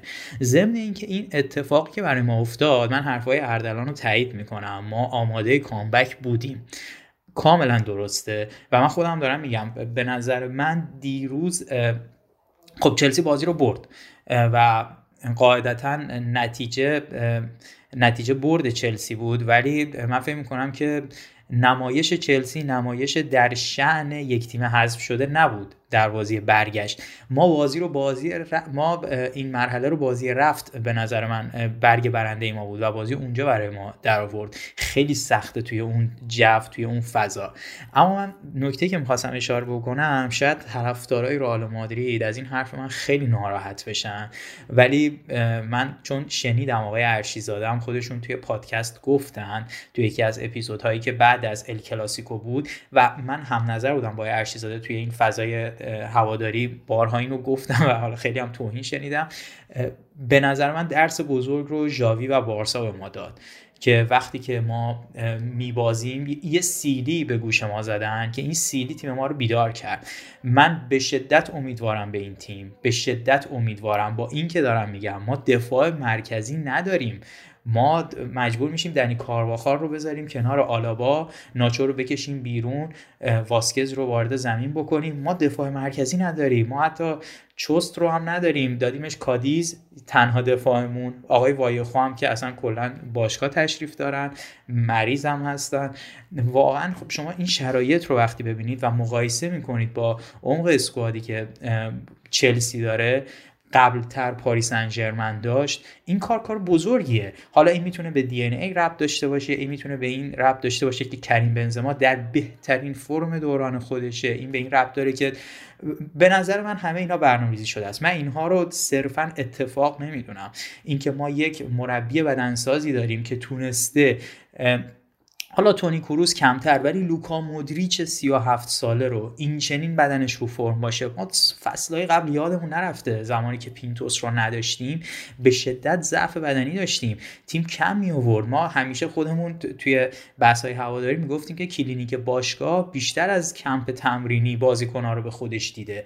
و خب این این اتفاقی بود که با اومدن آنجلوتی اووردن مربی بدنسازی که واقعا کارش همه جا جواب پس داده. اینتری که با کنته داشتن و تونستن اسکودتو رو بگیرن و حالا با کارلتو. و حرف آقای ارشیزاده هم تایید می‌کنم. ابتدای فصل به هیچ عنوان من هوادار رئال مادرید به این تیم امید نداشتم. تنها امیدم این بود که این تیم بره توی مرحله گروهی سیل از مرحله گروهی فقط صعود بکنه حتی تیم دوم. حتی وقتی قرعه کشی هم شد من خودم به شخصه می‌گفتم که ما بعد از اینتر به عنوان تیم دوم میریم. و توی لالیگا هم من حقیقتا فکر می‌کردم بعد از بارسلونا و اتلتی ما تیم سوم میشیم. ولی خب به نظر من این کاری که الان رئال مادرید داره ارائه میده حتی اگر حذف بشود حتی اگر نتونه جلوی سیتی نتیجه بگیرد هم به نظر من کار بسیار بسیار بزرگیه. به هیچ عنوان از بزرگی کارلتو کم نمیشه. اینم نکته آخر اضافه کنم پرچونگی نکنم. کارلو آنجلوتی به شدت شخصیت لجبازی داره. یه علت هم به نظر من در حال حاضر برای تیم رئال مادرید بیشتر نداره. این کاری که می‌کنه این لجبازی که می‌کنه این عدم بازی به گرت بیل ادن آزار و امثال اینها. علتش اینه که کارلو آنجلوتی به دنبال اون قهرمانی پنجم میشه و می‌دونه که اگر اینجا جام نگیره فلورنتینو پرز به هیچ عنوان به کارلتو این اجازه رو نمیده که فصل آینده روی نیمکت این تیم بشینه. تعجب می‌کنم. شما رادیا بهترین خط هافبک این دهه اخیر فوتبال رو داشتین و حالا قبول. آبستن گذاشتن ولی کل فصل با پنج تا تعویض تونستید سیو بکنید البته به درستی گفتی کار خوبه بدنساز رئالم نمیشه گذاشت ولی اینکه خط هافبک رئال یکی از بهترین خط هافبک های اروپا است. اگه بهشون استراحت بدی که تو بازی با خطاف هم استراحت لازم کردن چیز خیلی عجیبی نبود. یکم از این هوادارهای رئال مادرید از اون جبری که اول فصل سر امباپه نخریدن را انداخته بودن من گله بکنم. ما تمام تیم ها نباید بشینن که سوپر استارشون رو تقدیم شما بکنن. بعدم شما مثلا نارا فکر بکنی سوپر استار نداری توفیقی کسب نمی کنی اتفاقا این تیم یک دست مادرید. خیلی من دیگه وقتی که دیدم داره وینیسیوس پیشرفت می‌کنه به این تیم امیدوار شدم. و یک دست بودن و توجه به نکات تاکتیکی مربی یه تیم رو می‌تونه بسیار موفق بکنه. مخصوصا اگه کروس و مدریچ هم هافبک باشن. اتفاقا سوپر استاره خیلی جا ضرر می‌زنه که کمکی نمی‌کنه. اینو فقط همین به همین برکت قسم رونالدو رفت من این ممرضا شاهده گفتم همین وینیسیوس جاشو می‌گیره. و کسی جای خالی رونالدو رو احساس نمی‌کنه. یه زمانی خواستن بندازن نتیجه نگرفتن. رئال تو همون فصل بعدش رو بندازن. گردن رفتن کریستیانو رونالدو. گفتم آقا کمترین ضربه رو به این رئال مادرید رفتن رونالدو می‌زنه. مهمترین چیز خط هافکه که این سه نفر الان دیگه بالای 10 سال با هم بازی می‌کنن. و جالبه که تعویض کاسیمیرو و اومدن کاماوینگا که بهش اشاره کرد سینا چقدر به تیم کمک کرد و نگه داشتن مدریچ در زمین. و دقیقا رئال مادرید اتفاقا نیاز به ستاره سوپر استار نداره چون الان همشون از یه حد اوریجی بالاترن. یعنی کل تیم ستاره حالا اینکه گیر امباپه باشه و اینا که دیگه موقع نشد. بهونه و خب بهونه هم نیست. دارم کارش رو انجام میده. من کاملا موافقم با نه من موضوع امباپه رو که اصلا مطرح نکردم. من خودم به شخصه واقعا مخالف اومدن امباپه با این شرایط با اینکه دیگه حالا امیر قطر دست به کار شده رئیس جمهور فرانسه دست به کار شده آقا ارزونی خودتون بیاد جلو ما هم گل بزنه مطمئن باشید ما گلای بیشتر می‌زنیم کار تیمتون تمومه. من واقعا خودم به شخصه الان دوست ندارم امباپه بیاد وارد رئال مادرید بشه چون به نظر من اگر بیاد نمی‌تونه اون چیزی که هست رو نشون بده. انقدر این فشار رسانه ای روشه انقدر این هوادارها این ماها حتی خود من انتظار داریم که امباپه بیاد شاهکار برای ما بکنه همون کاری که کریستیانو برای ما انجام می‌داد. منم واقعا دوست ندارم امباپه بیاد نظر شخصیمه. اما در خصوص موضوع آقای ارشیزاده من بگم که آر من واقعا امیدوار بودم که رونالد کومان و بارسلونا نتیجه بهتر از رئال بگیره. علتش اینه که وقتی آگوئرو وارد باشگاه شد وقتی منفیس پای وارد باشگاه شد وقتی پدری رو می‌دیدیم که واقعا شکوفا شده وقتی آنسو انصفاتی بود که داشت میدرخشید و مسی رو بازی نمی‌داد آقای کمان چند تا بازی پشت سر هم و چند تا بازی به صورت متناوب مسی رو بازی نداد و بارسلونا اتفاقا نتیجه گرفت. و من پیش خودم فکر می‌کردم که حتی اگر مسی از بارسا جدا بشه که خب تا اون موقع واقعا خیلی حرف و حدیث جدا شدن مسی در پیش نبود. حتی اگر مسی جدا بشه هم باز آقای کمان این تاکتیک رو و این تیمش رو جوری ارنج کرده که و نتیجه هم گرفته و داره خوب نتیجه می‌گیره. اینکه حالا نشد این مشکل برای آگوارو پیش اومد و نتونستن. خب این یه موضوع است ولی ابتدای فصل من واقعا فکر می‌کردم که با توجه به شرایطی که رئال مادرید داره و دوتا بهترین دفاعاشو از دست داده بود و شرایط بدی که داشتیم و عملا ورودی نداشتیم به تیم من واقعا فکر می‌کردم که رئال مادرید بعد از اتلتی و بارسا قرار بگیره. خب خیلی خوشحالم که سینا جان از معدود رالیایی هستن که خب خیلی منطقی تر فوتبال دنبال می‌کنن از اون فاز رسانه و اینا. یکم دورترن با نکات تاکتیکی هم که اشاره کرد. همون سه شدن را تو بازی تو دقایقی و استفاده از والورده به عنوان وینگ بک اینو ثابت کرد. همه رالیا ولی خب اینجوری نبودن. همون یه ناکامی بزرگی واسهشون بود. نخریدن امباپه. در مورد فقط پاس مدریچ و اینا که خب فوق بود و مطمئنا تا سالها در موردش صحبت میشه ولی نمیشه. از ساید چلسی بخوایم بگیم هیچ حتی خود توخرم توضیح مشخصی نداد که چرا این پشن چلسی که در دقیقه 80 رال و تو خونه خودش داشته کار بی انجام می‌داد. این پشن تبدیل شد به ناکامی بزرگ. و الان واقعا حتی اونایی که خیلی تخصصی چلسی رو دنبال می‌کنن توضیح مشخصی ندارن که چرا اینجوری شد. ولی واقعا رو همون پاس مدریچ هم و اون گل اولی که چلسی خورد نمیشه قفلت تییاگو سیلوا که ما واقعا بازی بعد ازش قبل این دوتا بازی جلو را سابقه نداشتیم گذشت خیلی راحت رودریگو رو نمی‌بینه که داره کنارش رد میشه. همطور که تو بازی رفت بنزما رو ندید سر گل دوم. همطور که سر گل اول فضای اشتباهی و پوشش داد. یعنی از ساید چلسی بخوای نگاه بکنی بازیکنهای جوون مثل لوفتوسچیک و اینها اومدن جنگیدن از فیزیکشون از همه چیشون استفاده کردن. اون کمربند میانه زمین رو که چلسی محکم تشکیل داد جواب داد. ابتکار توخل ولی بازیکنانی که اتفاقا انتظار داشتیم تفاوت ها رقم بزنن مثل کانتو و سیلوا اون آخر اشتباه کردن و شاهکار چلسی ناقص مون دیگه. و راجب خط هافک هم که محمد رضا اول من پرسید ببین فصل ها بود که یعنی یکی دو فصل بود که بعد اومدن لمپارد ما فهمیدیم این خط هافک فرسوده است پیر تراوت نداره. لمپارد هم می‌خواست حداقل یکی دو تاشون رو جدا بکنه ولی اون شوکی که به تیم اومد و قهرمان شد باعث شد یک فصل دیگه اعتماد بشه به این خط هافک. ولی دیگه طول فصل با فشاری که داشتن دیگه اینجور بازیان نکشیدن دیگه و میگم اون ستای خط دفاع چلسی هم نه به اندازه فصل قبل که قهرمان اروپا شد چلسی نه به اندازه اون فصل هماهنگ بودن نه کم اشتباه بودن و واقعا تو اشتباهات امثال سیلوا و کانته توضیحی واقعا من ندارم. نمیشه فقط گفت مثلا پاس مدریش و اینا. ما انتظارمون از آقای سیلوا این بود که توپو دفع بکنه. حالا هر چقدر کات پاس آقای مدریش زیبا بود. به مارز راجع بازی چلسی که به نظرم واقعا چقدر جاشون خالیه تو مرحله بعد.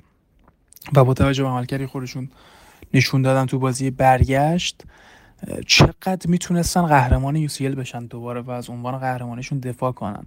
بازی که حالا می‌تونیم به این قضیه هم حالا اشاره بکنیم که خب خیلی از رئالیا مثل وینیسیوس مثل هم بنزمایی که گل زد مثل کاسمیرو مثل کروس مدریشو نبینید که اون پاسو داد. تو خیلی دقایق بازی محو بود. اون عملکرد همیشگی و خودشون نداشتن. و این تا حدود خیلی زیادی به تاکتیکی بود که توخل اتخاذ کرده بود و بازی که شاید فکرش هم نمی‌کرد انقدر بتونه در لحظاتی صعود کنه. یعنی برنده بازی بود توی لحظاتی. شروع بازی چلسی خب 4 بود. و این اتفاق یه جورایی نبرد دو تا 4 3 رو ما می‌دیدیم توی ابتدای بازی که یه بالانسی تو ابتدای 5 10 دقیقه شکل گرفته بود. به خاطر اینکه 4 3 یعنی دو تیم وقتی 4 3 بازی می‌کنن خیلی بسته بازی می‌کنن خیلی فضا به همدیگه نمیدن. توی حملات ما میدیم که لوفتوسچیک و آلونسو اضافه می‌شدن و تیم به حالت 3 2 5 به خودش می‌گرفت. که بتونه با داشتن این برتری عددی توی زمین. یعنی کلا چلسی اومده بود توی این بازی که یه پنیکی بده به دفاع رئال با برتری عددی و شلوغ کردن محوطه جریمه یه پنیکی به دفاع رئال بده و یه گپی ایجاد کنه.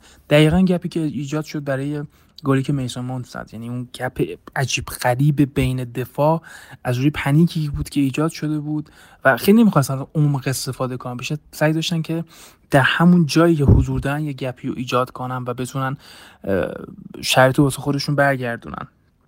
بعد مثلا روال وقتی دید که چلسی داره از پنج بازیکن تو حملات استفاده می‌کنه که هی همجاشون با هم دیگه تغییر می‌کنه و لوفتوسچیک و آلونسو جزو کسایی بودن که وایت بازی می‌کردن باعث می‌شد که هم والورده رو برگردون عقب هم کاسمیرو رو برگردون عقب که یک دفاع بیشتر داشته باشه. یعنی با 6 دفاع بتونه جلوی پنج دفاع قرار بگیره.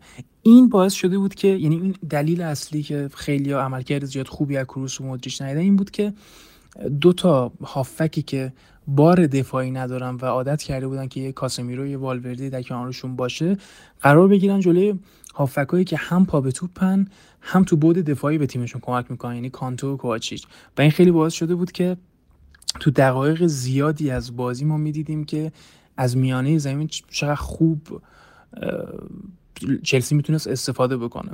نکته جالب دیگه ای که دیدم این که توی بازی با سه, سه مدافع سعی می‌کردن که همیشه وینیسیوس مقابل جیمز قرار بدن. چون تنها کسی بود که لحاظ سرعت و چابکی می‌تونست جلوی وینیسیوس وایسه. اما همون تعویضی که به نظرم آنجلوتی انجام داد و مارسلو با رودریگو رو براش آورد تو باعث شدش که یه آزادی بیشتری به بنزما داده بشه که بتونه بیشتر عقب بیاد و این بیشتر عقب اومدنش باعث شد که بتونه تمرکز ریس رو از روی وینیسیوس ورداره و ببره سمت خودش. و این باعث شد که ما اون گل بنزما رو ببینیم. وینیسیوسی که از عمق دفاع استفاده می‌کنه. وقتی جیمز نیستش و بنزمایی که اضافه میشه خیلی خوب مثل همیشه تو جایی که تو فکرش هم نمی‌کنی می‌تونه کارو مثلا در بیاره و یه اتفاق مثبتی رقم بزنه. اما توی این بازی شناور و دائم در حال تغییر position بازیکن چلسی نکته جالب این بود که میسن مونت کل بازی به دنبال مهار کردن کاسیمیرو بود. به عنوان یک کسی که جلوی دفاع قرار می‌گیره و توپا رو از کورتوا می‌گیره توپا رو از مدافع می‌گیره و پخش می‌کنه هدف از این داشتن که رئالو ببرن سمت پاسهای بلند و ریسکی. و همین اتفاق باعث شده بود که وقتی چلسی می‌خواست پرس کنه اون ابتدای ابتدایی که رئال می‌خواست build-up ش از عقب شروع کنه به یه حالت سه دو سه دوی به خودشون می‌گرفتن که بازیکنها بتونن به راحتی position by position step by step بتونن man-mark کنن و میسن مونتی که چسبیده به کاسمیرو. این اتفاق پرس سنگین چلسی که ما از توخل انتظار داریم همیشه همون gegenpressing ی همه می‌دونیم با آهنگ بالا پرس شدید دوندگی بالا با شده که کورتا 15 تا پاس بلند بیشتر از مندی بده. این دلیلش چی بود؟ دلیلش خیلی مشخصه. اینکه پرس سنگین باعث شده بود که گپ اتفاق بیفته بین خطوط دفاع هافک و تهاجمی که باعث بشه کورتوا بخواد با پاسهای ریسکی و بلند هافکا و در نهایت مهاجمی رو صاحب توپ کنه. وقتی رئال یه خورده جلوتر می اومد از اون فشار یه خورده محوطه جریمه خودش دور می‌شد حالا چلسی حالت 4 2 3 1 می‌گرفت. اما باز هم ما میسون مونتو می‌دیدیم که سعی می‌کرد کاسمیرو رو بگیره که اون آزادی عمل بهتری به کانتو و کاچیش بده. چرا؟ چون تو وقتی تک بازیکن هافک تدافعی تیمو می‌گیری ازش بازیکنای هافک خودت می‌تونه آزادی عملی بیشتری توی بازی سازی داشته باشن. واقعا کوچیچ به نظرم روز خوبی داشتش. اما نکته ای که رئال اومد ازش استفاده که بتونه از این پرس فرار کنه این بود که اصلا دقیقه یک که رئال دنبال این بود که از گوشه ها استفاده کنه و تمرکز خیلی زیادی رو مندی و کارواخال داشت و مخصوصا مندی. یعنی ما تو دقیقه زیادی از بازی می‌دیدیم که کروز سعی می‌کرد که بره نزدیک بشه به مندی که بتونه لوفتوسچیک رو با خودش بکشه. چون اگه این کارو نمی‌کرد لوفتوسچیک حالت یک در مقابل یک با مندی قرار می‌گیره و آنجلوتی دید که مندی نمی‌تونه کاری بکنه. نیاز داشت که برتری عددی ایجاد کنه و مثلثایی تو گوشه های زمین برای همدیگه ایجاد کنن. همین تو باعث می‌شد که ما ببینیم مندی کروس به مندی نزدیک میشه می‌تونه باش یک دو کنه می‌تونه توپو بهش بسپره خودش فرار کنه. خودش فرار میشه می‌زد به قلب دفاع. خیلی موقع ما مندی رو به عنوان دفاع چپ جالب بود که بین مدافعین چلسی می‌دیدیم. مثلا یو بین سیلوا و آلونسو میدیدیش. بین رودیگر رو رودیگر رو مثلا جیمز میدیدش و این باعث می‌شد که وینیسیوس یه خورده عقب‌تر بیاد و بتونه به اون توپگیری کمک بکنه. یا مثلا خیلی موقع دیدیم که وقتی کروس جدا می‌شد و می‌رفت که سعی کنه مندی کمک کنه والورده هم اضافه می‌شد به چون یه خورده درست هافکه ولی خورده گوشه بازی می‌کرد والورده تو این بازی و تو خیلی از بازی با توجه اینکه قدرت حمله توپ و سرعت بالاتری نسبت به کاسمیرو داره با اینکه جفتشون هافکای تخریبی و دفاعی هستن. وقتی والورده میومد که جای کروس رو پر کنه جای مدریش رو پر کنه که رفته بودن که به بازیکنهای کمالی کمک کنن فضا یه خورده برای کارواخال باز می‌شد. این دقیقا کاری بود که آنجلوتی می‌خواست انجام بده و میشه یک کردیت نصف و نیمه بابت تعویضاش بهش داد. اووردن مارسلو کمک بزرگی بهش کرد چون مندی روز خوبی نداشت و تونسو با اووردن رو رودریگو یه خورده فضای پرس و فضای منمار که چلسی رو بشکنه با توجه به سرعت و حمله توپی که این بازیکن داشت باعث شده که ما ببینیم دیگه نیمه دوم کارواخال داره یه اتفاق مثبتی رو رقم میزن اما در نهایت به نظرم تم... یعنی کاملا مثلا اگه ده تا کردیت داشته باشیم نه به یک بعد به توخل بدیم. و خیلی با بدشانسی خیلی با اشتباهات عجیب غریبی که توی بازی رفت داشتن و انگار اصلا تحت تاثیر بازی رال و عملکرد فوق‌العاده بنزما قرار گرفته بودن که چقدر این بازیکن عجیبه. یه عکس خیلی معروف این دفعه گذاشته بودن که وقتی مثلا فکر کنم اگه نکنم مثلا مودریچ بود رونالدو بود اینا که هم دیگه وایساده بودن بنزما از اون پشتش واسهشون دست می‌زد. این قشنگ تو سایه بود. و الان می‌بینیم که دو تا بازیه که هتریک می‌کنه و تیمش رو یه تنه میگه قشنگ یه تنه تیم آورده تا جایی که قرار با سیتی بازی کنن و اگه ببرن میرن تا فینال. و اگه به جام برسن 100 درصد 100 درصد یک به اون پاس مودریچ مدیونم و عملکرد عجیب غریب بنزما تو این سن و سال که به نظرم بنزما اگه یعنی یه جوری مثل اون صحبت مارادونا بود که قهرمان جام جهانی شده بودن. مصاحبه می‌کنم میگو اگه جام جهانی مارادونا باشه جام جهانی آرژانتین هم هست.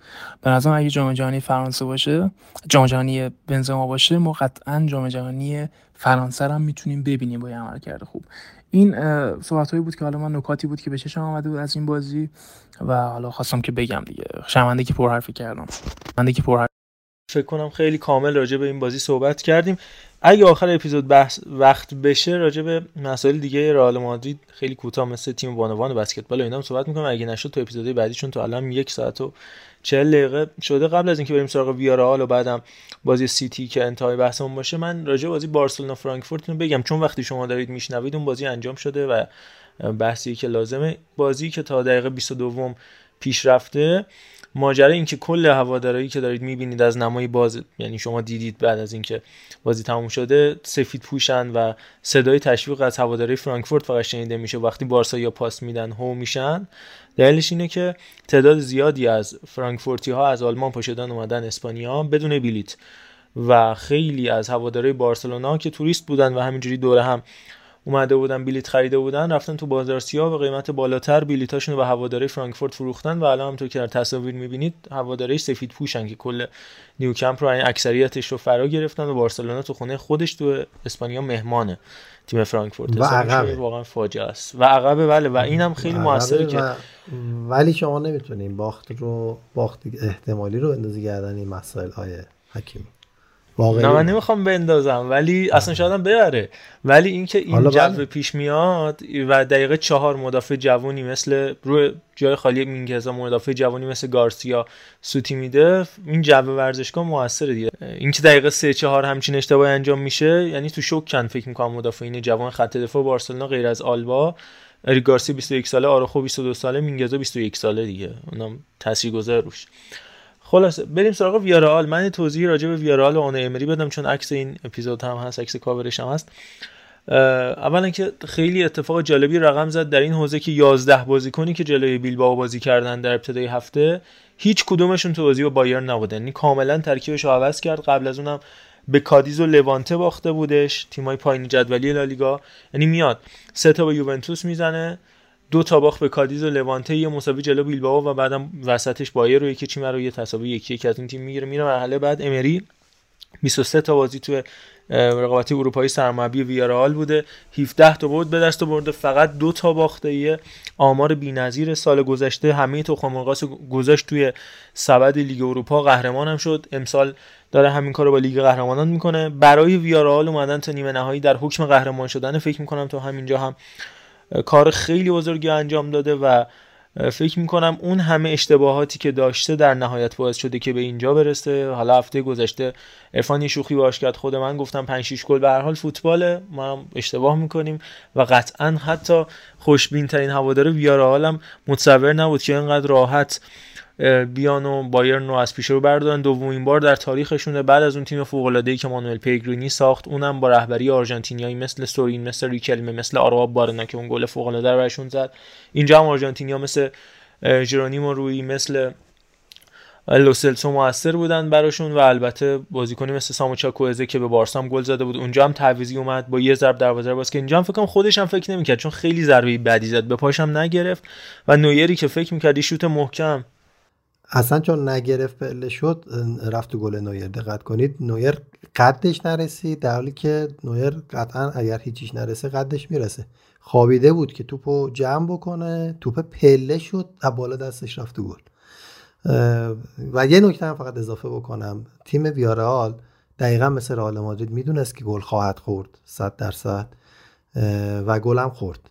اما از لحظه که گل خورد به بعد من انتظار از بایرن نداشتم. همینطور که انتظار از چلسی نداشتم که نتونن بازی رو برای خودشون نگه دارن و فقط یک اشتباه کردن. فقط همون یک اشتباه. اون اشتباه هم جالبه که توی محوطه جریمه تیم ویارال اتفاق افتاد. یعنی اون سانتی که منجر به ضربه سر نشد. سانت فکر کنم سانه بود.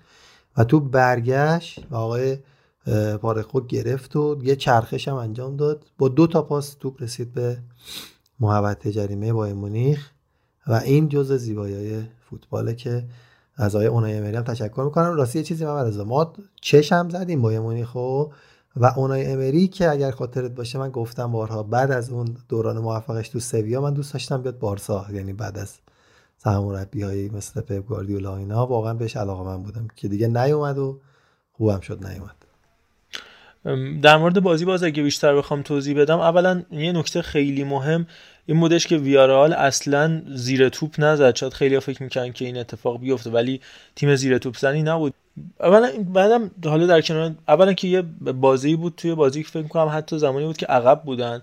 150 ثانیه توپ دست بازیکن ویارال بود تونستن 56 تا پاس پشت سر هم بدن که معمولا برای تیم آندرداگ اونم جلو بایرن نه جلوی حتی یوونتوسی که تو مرحله بعد حذفش کردن که خب یوونتوس حال روز خوبی نداره اون که تیم بزرگه. بایرن حالش خوب بوده به نسبه البته مشکلاتی داشته مثل عدم تمدید بازیکن بزرگی مثل نویر مثل مولر مثل لواندوفسکی گنبری یا اینکه هاینر مثل هوینس مثل رومنیگه نتونسته خوب عمل بکنه. اینکه قدرت به سالی حمیدزی چی سپرده شده که همیشه با سرمربی مشکل داشته. حتی توی کنفرانس سوال کرده بودن از ناگلزمن گفته بود الماس توی فشار درست میشه ما تحت فشار بهتر کار می‌کنیم اینا. ولی به هر حال بایرن صدرنشین با نه امتیاز اختلاف البته بد کار کردن افتضاح کار کردن دورتموند هم تو صدر نشینی بایر موثر بایرن همیشه اشتباه میگم موثر بوده. ولی به هر حال تیمه به هر شکل الان قهرمان بوندسلیگا خواهد شد. پنج هفته مونده نه امتیاز بالا یه باخ بده تیم دورتموند. بایرن با یه پیروزی از پنج بازی باقی مونده راحت می‌تونه قهرمان بشه. اما خب اینجوری که ویارال با اعتماد به نفس بازی کرد به قول عرفان کاملا آماده بود برای باختن برای گل خوردن توی این مسابقه. خیلی نکته مهمی بود اینکه ضرب آهنگ بازی رو تونستن کنترل بکنن اینکه بازیکنی مثل آرنو دانجوما که 13 ماه پیش میاد به بیرمنگام گل می‌زنه و بعد از یک سال و یک ماه توی یک چهارم نهایی میاد به بایرن گل می‌زنه. چجوری می‌تونی این استعداد کشف بکنی و بیاریش توی این سطح بالا ازش بازی بگیری؟ مدیریت منابع بکنی. گفتم rotate کامل squad. ما اینو مثلا تو career mode یا تو manager mode فقط می‌بینیم که تو 11 تا بازیکن تو عوض بکنی تو بازی لیگ و تو لیگ قهرمانان با 11 بازیکن متفاوت. و مثلا اتین کاپو خیلی فکر می‌کنم فوتبالش تموم شده. کارش به واتفورد کشیده شده بود. دنیل پارخو رو مجانی والنسیا از دست دادش. تو خط دفاعی خوانفویس صد بازی یه بار توی تاتنهام ازش استفاده میشه سرج اوریه میاد به عنوان تعویض به حال بازیکن واپس زده تیم تاتنهام بوده. یا تو خط دفاع راول آلبیول خیلی فوتبالش رو تموم شده می‌دونستن. می‌تونست داور اخراج بکنه روبرت لواندوفسکی که یه زرد گرفت و می‌رفت زرد دوم هم بگیره. انقدر خوب آلبیول جلوش بازی کرد عصبیش کرد و در آستانه اخراج بود روبرت لواندوفسکی. حالا داور باش مدارا کرد. از اون ور چجوری کینگزلی کومن از کار میفته البته اخراج آلفونسو ببخشید مصدومیت آلفونسو دیویس و سه دفاعه بازی کردن بایرن هم موثر بود. فکر می‌کنم اگر دیویس سر حال بود و دفاع چهار نفره استفاده می‌کرد بایرن. کومن و سانه به عنوان wing back ازشون استفاده نمی‌شد. شرایط متفاوت می‌شد. اما با همه اینا این بازی شجاعانه خیلی فکر می‌کنن این تو بازی رفت گفتن که با همین روند حالا شاید خود منم هم همین دسته بودم که احمقانه است این نوع بازی کردن. ولی شجاعانه بود و فوق العاده کار کردن. آنتی تاکتیکایی که استفاده کردش استاد امری و اون تجربه‌ای که خودش داشت و اینکه بعد از پنج سال از سال 2017 دوباره یه باخت خارج از خونه مرحله حذفی برای لیگ قهرمانان اوورد برای بایرن در نهایت و اعتماد به نفس کاذبی که فکر می‌کنم بازیکنان بایرن داشتن که اصلا جدی نمی‌گرفتن ضد حمله ها رو. دو سه تا ضد حمله دیگه قبل از گل خوردن. ولی خوب استفاده نکردن پاس اشتباه پاس هرز دادن. اما در نهایت همون جایی که باید ضربه خوردن ژرارد مورنو که دقیقا نقش هریکین رو بازی که چقدر خوب عقب می‌کشید که لوسلسو و چوکوزه بیان جلو و همون نقشه هم دقیقا اتفاق افتاد. یه تو صحنه گل برید ببینید. مورنو عقبتره لوسلسو از چپ میاد چوکوزه از راست میاد و حالا اون ضربه که به پاش نمی‌گیره. اگه هزار بار می‌خواست اون ضربه رو اونجوری چیپ تور بزنه فکر می‌کنم گل نمی‌شد. ولی خب یه جاهایی همه چی با هم می‌سازه که تیم بره بالا. و در نهایت همه چی در کنار هم می‌سازه برای اینکه یه اتفاقی بیفته ساخته شد و ویارالی که الان توی لالیگا با رتبه بالاش 9 امتیاز با رتبه پایینش هم فکر کنم 19 امتیاز فاصله داره قشنگ جاش مشخصه نه بالا میره نه پایین. الان تو چارتای برتر اروپا که هیچ کس فکرشو نمی‌کرد فکر می‌کنم در نهایت که این اتفاق بیفته. فکر کنم دیگه فقط بحث اتلتیکو مادرید میمونه. ضمن که آها سر ماجرای مودریچ هم من یک کامنت اضافه بکنم. این که میگن آقا مودریچ الان 36 سالش نمی‌دونم جاوی تو 36 سالگی اسد بود یا اینیستا تو 36 سالگی داره تو ژاپن بازی می‌کنه. اصلا کلا من اینو درک نمی‌کنم. زیدان هم 34 سالگی از فوتبال خدافزی کرد. هر کسی شرایط خاص خودشو داره. همونطور که تو سن کمتر خب مودریچ به دلیل اینکه توی جای متفاوتی از دنیا به دنیا آمده باید تو سن بالاتری پیشرفت یعنی پیشرفتش تو 26 سالگی شکل می‌گیره. حالا در اون سمت مقابلش هم هستی اصلا ربطی نداره. هر کسی ارزش خودش داره. حالا اگه بحث consistency و تداوم مطرح میشه آره اگه بازیکنی جرقه باشه یه فصل دو فصل خوب باشه درسته این بحث ولی خب بازیکنی که 10 سال خوب بوده حالا 34 سالگی کجا 36 سالگی کجا اینا. در حال بحثایی که فقط در حد اینه که دوستان تو توییتر باش fav star بگیرن و تلویزیون خونهشون نمی‌دونم بفروشن و اینا که واقعا بحث کمیه. یعنی نه و اینم که حالا یک بازی خیلی بازی خوب و حالا شاخص بازیکن تو ذهن ها میمونه. بازی هم بوده که همین آیه مودریچ آشناشیل رئال مادرید بوده. بازی با بارسلوناش که تقریبا خارج از اصلا سیستم بازی بود و البته تاکتیک آیا انجلوتی هم جواب نداد. ولی خب یه بازیهایی هم خوبه دیگه. حالا همون بازیکن هم اگر قطعا خوبه. دیگه اگر به تیمای دیگه نمی‌رفتن اونا هم شاید مثلا هر سه بازی یه بازی یه, یه پاسی می‌دادن که همه آب لب بیاد. اما دقیقا همین نمیشه با مقایسه کرد ربطی نداره اصلا. حالا بخوایم حرف بزنیم. اینا به درد همون دوستانه. ولش کن بگذار. یه چیزی هم راجع به ناگزمن من فقط بگم چون تو بحث بایرن و ویارال من به خود بازیشونو به خصوص بعد از گل بایرن دیدم. یکم جوونی توی رفتارش مشاهده می‌شد و اینکه خیلی اصرار داشت تو 90 دقیقه کار رو تموم کنه. شاید آنسفیلیک بود. این کارو نمی‌کرد یکم بازی رو کنترل می‌کرد. یه جوری بودن که چون الان گل رو زدن دیگه قطعا گل دوم و سوم هم شدنی نیست و بیمهابا حمله می‌کردن. میگم صحنه گل رو ببینید توی زمین خود باین دو تا باینی هستش و تیم خیلی بالاه انگاری که یا مطمئنن از به گل رسیدن یا خیلی جلوان و جای فرصت جبران دارن. شاید فیلیک اگر بود بازی رو یه خورده نگه می‌داشت منطقی تر کار می‌کرد. این بازی تو وقت اضافه می‌رفت به نظر من شانس باین خیلی دوچندان می‌شد. بله بارسا دومی رو هم تناول کرد که دنیا از اینم قشنگتر بشه. بله اینم از این ماجرا. بریم بحث آخرمون راجع به بازی سیتی و اتلتیکو هم صحبت بکنیم. این مسئله فوتبال زشت و زیبایی که البته همیشه در مورد بازی های سیمونه مطرح میشه. یعنی هر سالی که با تیم بزرگ بازی داره این مسئله پیش کشیده میشه. تا اینجایی که من فکر کنم اولین بار بودش که یه مربی که سبکش کاملا متضادونه که حالا گواردیولا باشه که حالا می‌دونید دیگه سب... چه سبکی داره و چه نوع فوتبالی بهش معتقده. تو 45 دقیقه دوم خواست یه جور آنتیتز مطرح بکنه و دفاع اتوبوسی رو فکر می‌کنم. حالا تا جایی که من درکم می‌کشه چاره کار کردش. و حتی چند صحنه هم نزدیک بودش دروازه سیتی باز بشه که تو حالا با صلاح شور بازی کردن نیتن آکی که اون جایگزین وارد زمین شد و مصونیت کایل واکر نرفت تو دروازه. ولی در کل اینکه حالا خیلی ها الان فعلا طرفدار رئال شاید بیشتر نزدیک بودن به طرز تفکر سیمونه. یا حالا تو برهای مختلف طرفدار تیم‌های مختلف. اصلا به هر کسی سبک خودشو داره نه اون قشنگه نه اون زشته. و همه اینا سلیقه است فکر می‌کنم. خیلی ها هستن میگن این پاس پاس پاس نمی‌دونم این با آن آن با آن که چه اینا هم یه سری هم میگن آقا. به هر حال عین سیاست دیگه ما سیاست مدار خوب برای کشور خودش خوبه دیگه. کسی که یه رئیس جمهور خوبی باشه کسی که ممکنه خیلی جاها به سیاست مداری کشور دیگه دروغ بگه و برای کسای دیگه منفور باشه. مثلا چرچیل که انگلیسی ها دوستش دارن بقیه میگن آقا عجب چرچیلیه. اینم همین قرار نیستش برای بقیه. بیاد حالا دفاعشو باز بکنه. خب می‌دونه تیم ظرفیتش پایینتره و باید دفاع سه تا نیمه دفاع بکنه یه نیمه بره حالا حمله هاش انجام بده. این حرف رو اصلا درک نمی هم این هم مثل همون داستان مودریچ و 36 سالگی و 37 سالگی و این است دیگه. کار درستو کرد می‌تونست با یه دقت بالاتر تو دقیقه 87 88 مساوی بکنه و حالا در نهایت شاید تو پنالتی حذف کنه. منچستر سیتی رو و کاری که سیمونه برای اتلتیکو حالا درسته خیلی بهش انتقاده منم کلی بهش نقد دارم. ولی به هر حال اون زمانی که سیمونه اومده الانم اون حقوقی که داره می‌گیره واقعا خیلیه. اما به هر حال کاری که انجام داد و زمانی که اومد به اتلتیکو تو این ده, ده 11 سال ترانسفورمی که طی کردش تیم اتلتیکو مادرید خب خیلی ارزشمنده اینکه تیم تونست تا اینجا بیاره بالا و اینکه بدون حالا حمایتی از کشور متفاوتی مثل پاریس سن که حالا قطر پشتش یا منچستر سیتی فوتبالی بیاد بالا به حال ارزشمند فروش های بزرگی داشتن مثل گریزمان خریدهای بزرگی داشتن مثل فلیکس حالا لوکا هرناندز هم 80 میلیون یورو فروختن. ولی به هر حال اینکه این تیم تونسته تو این سالها تو این سطح بالا نگه داره به هر حال قابل ستایشه در عین اینکه خیلی از فصل اشتباهاتی داشته که در نهایت باعث شده اتلتیکویی که از خیلی از تیم و بهتری داشته نتونه قهرمان اروپا بشه. مثل دوتا فینالی که اومدن و نتونستن قهرمان بشن. ولی خب هر کی یه سبکی داره دیگه اینکه این ضد فوتبال اون کثیف این تمیزه که نمیشه. خیلی هم میگن گواردیولا رفت اون تا آخر بازی وقت تلف کرد. هر کی یه جوریه دیگه. در نهایت نظر من. من دیگه نکته ای ندارم. بچه اگه هر کسی حرفی داره در مورد مختلف. آما یه چی بگم فقط؟ بگو بگو بگو.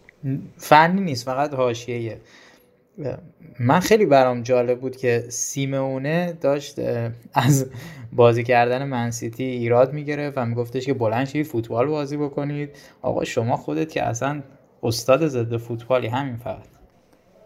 اصلا دست می‌زد. اون در هواداره اتلتیکو مسخرهشون می‌کردن. اصلا هر چیزی. استاد اینجور کارا هستی. داد اگه اسمش هم نذاریم ضد فوتبال. به هر حال دیگه رتب خورده من رتب کی کند؟ خودت استادشی ایرادم نگیر. خب این بخشی که دارید میشنوید جمعه ظهر ساعت یک و نیم ظهر قبل از اینکه پادکست رو بدیم بیرون ضبط شده. فکر می‌کنم لازم بودش که یه بخش کوتاهی در مورد این مسئله صحبت بکنم. بازی بارسلونا و آینتراخت فرانکفورت انجام شد. حالا بارسا تا دقیقه 90 که سه چقدر بود؟ به هر شکل سه دو بازی رو باخت و از لیگ اروپا حذف شد. ولی اتفاقی که توی این مسابقه افتاد من فکر کردم که لازم باشه خودم این توضیحاتی در مورد اون بدم چون مخصوصا در حوزه بارسا و بیشتر می‌تونم راجبش صحبت کنم با اجازه از بقیه بچه ها چون دارم تنهایی این بخش رو ضبط می‌کنم فقط کوتاه براتون در مورد این مسئله صحبت بکنم. قطعا تا الان همتون و کسایی که بیشتر به بارسا علاقه دارن یا حتی رئالیایی که ضدیت دارن به بارسلونا دیدین عکسای ورزشگاه نیوکمپ و تا حدی می‌دونید چه اتفاقاتی افتاده.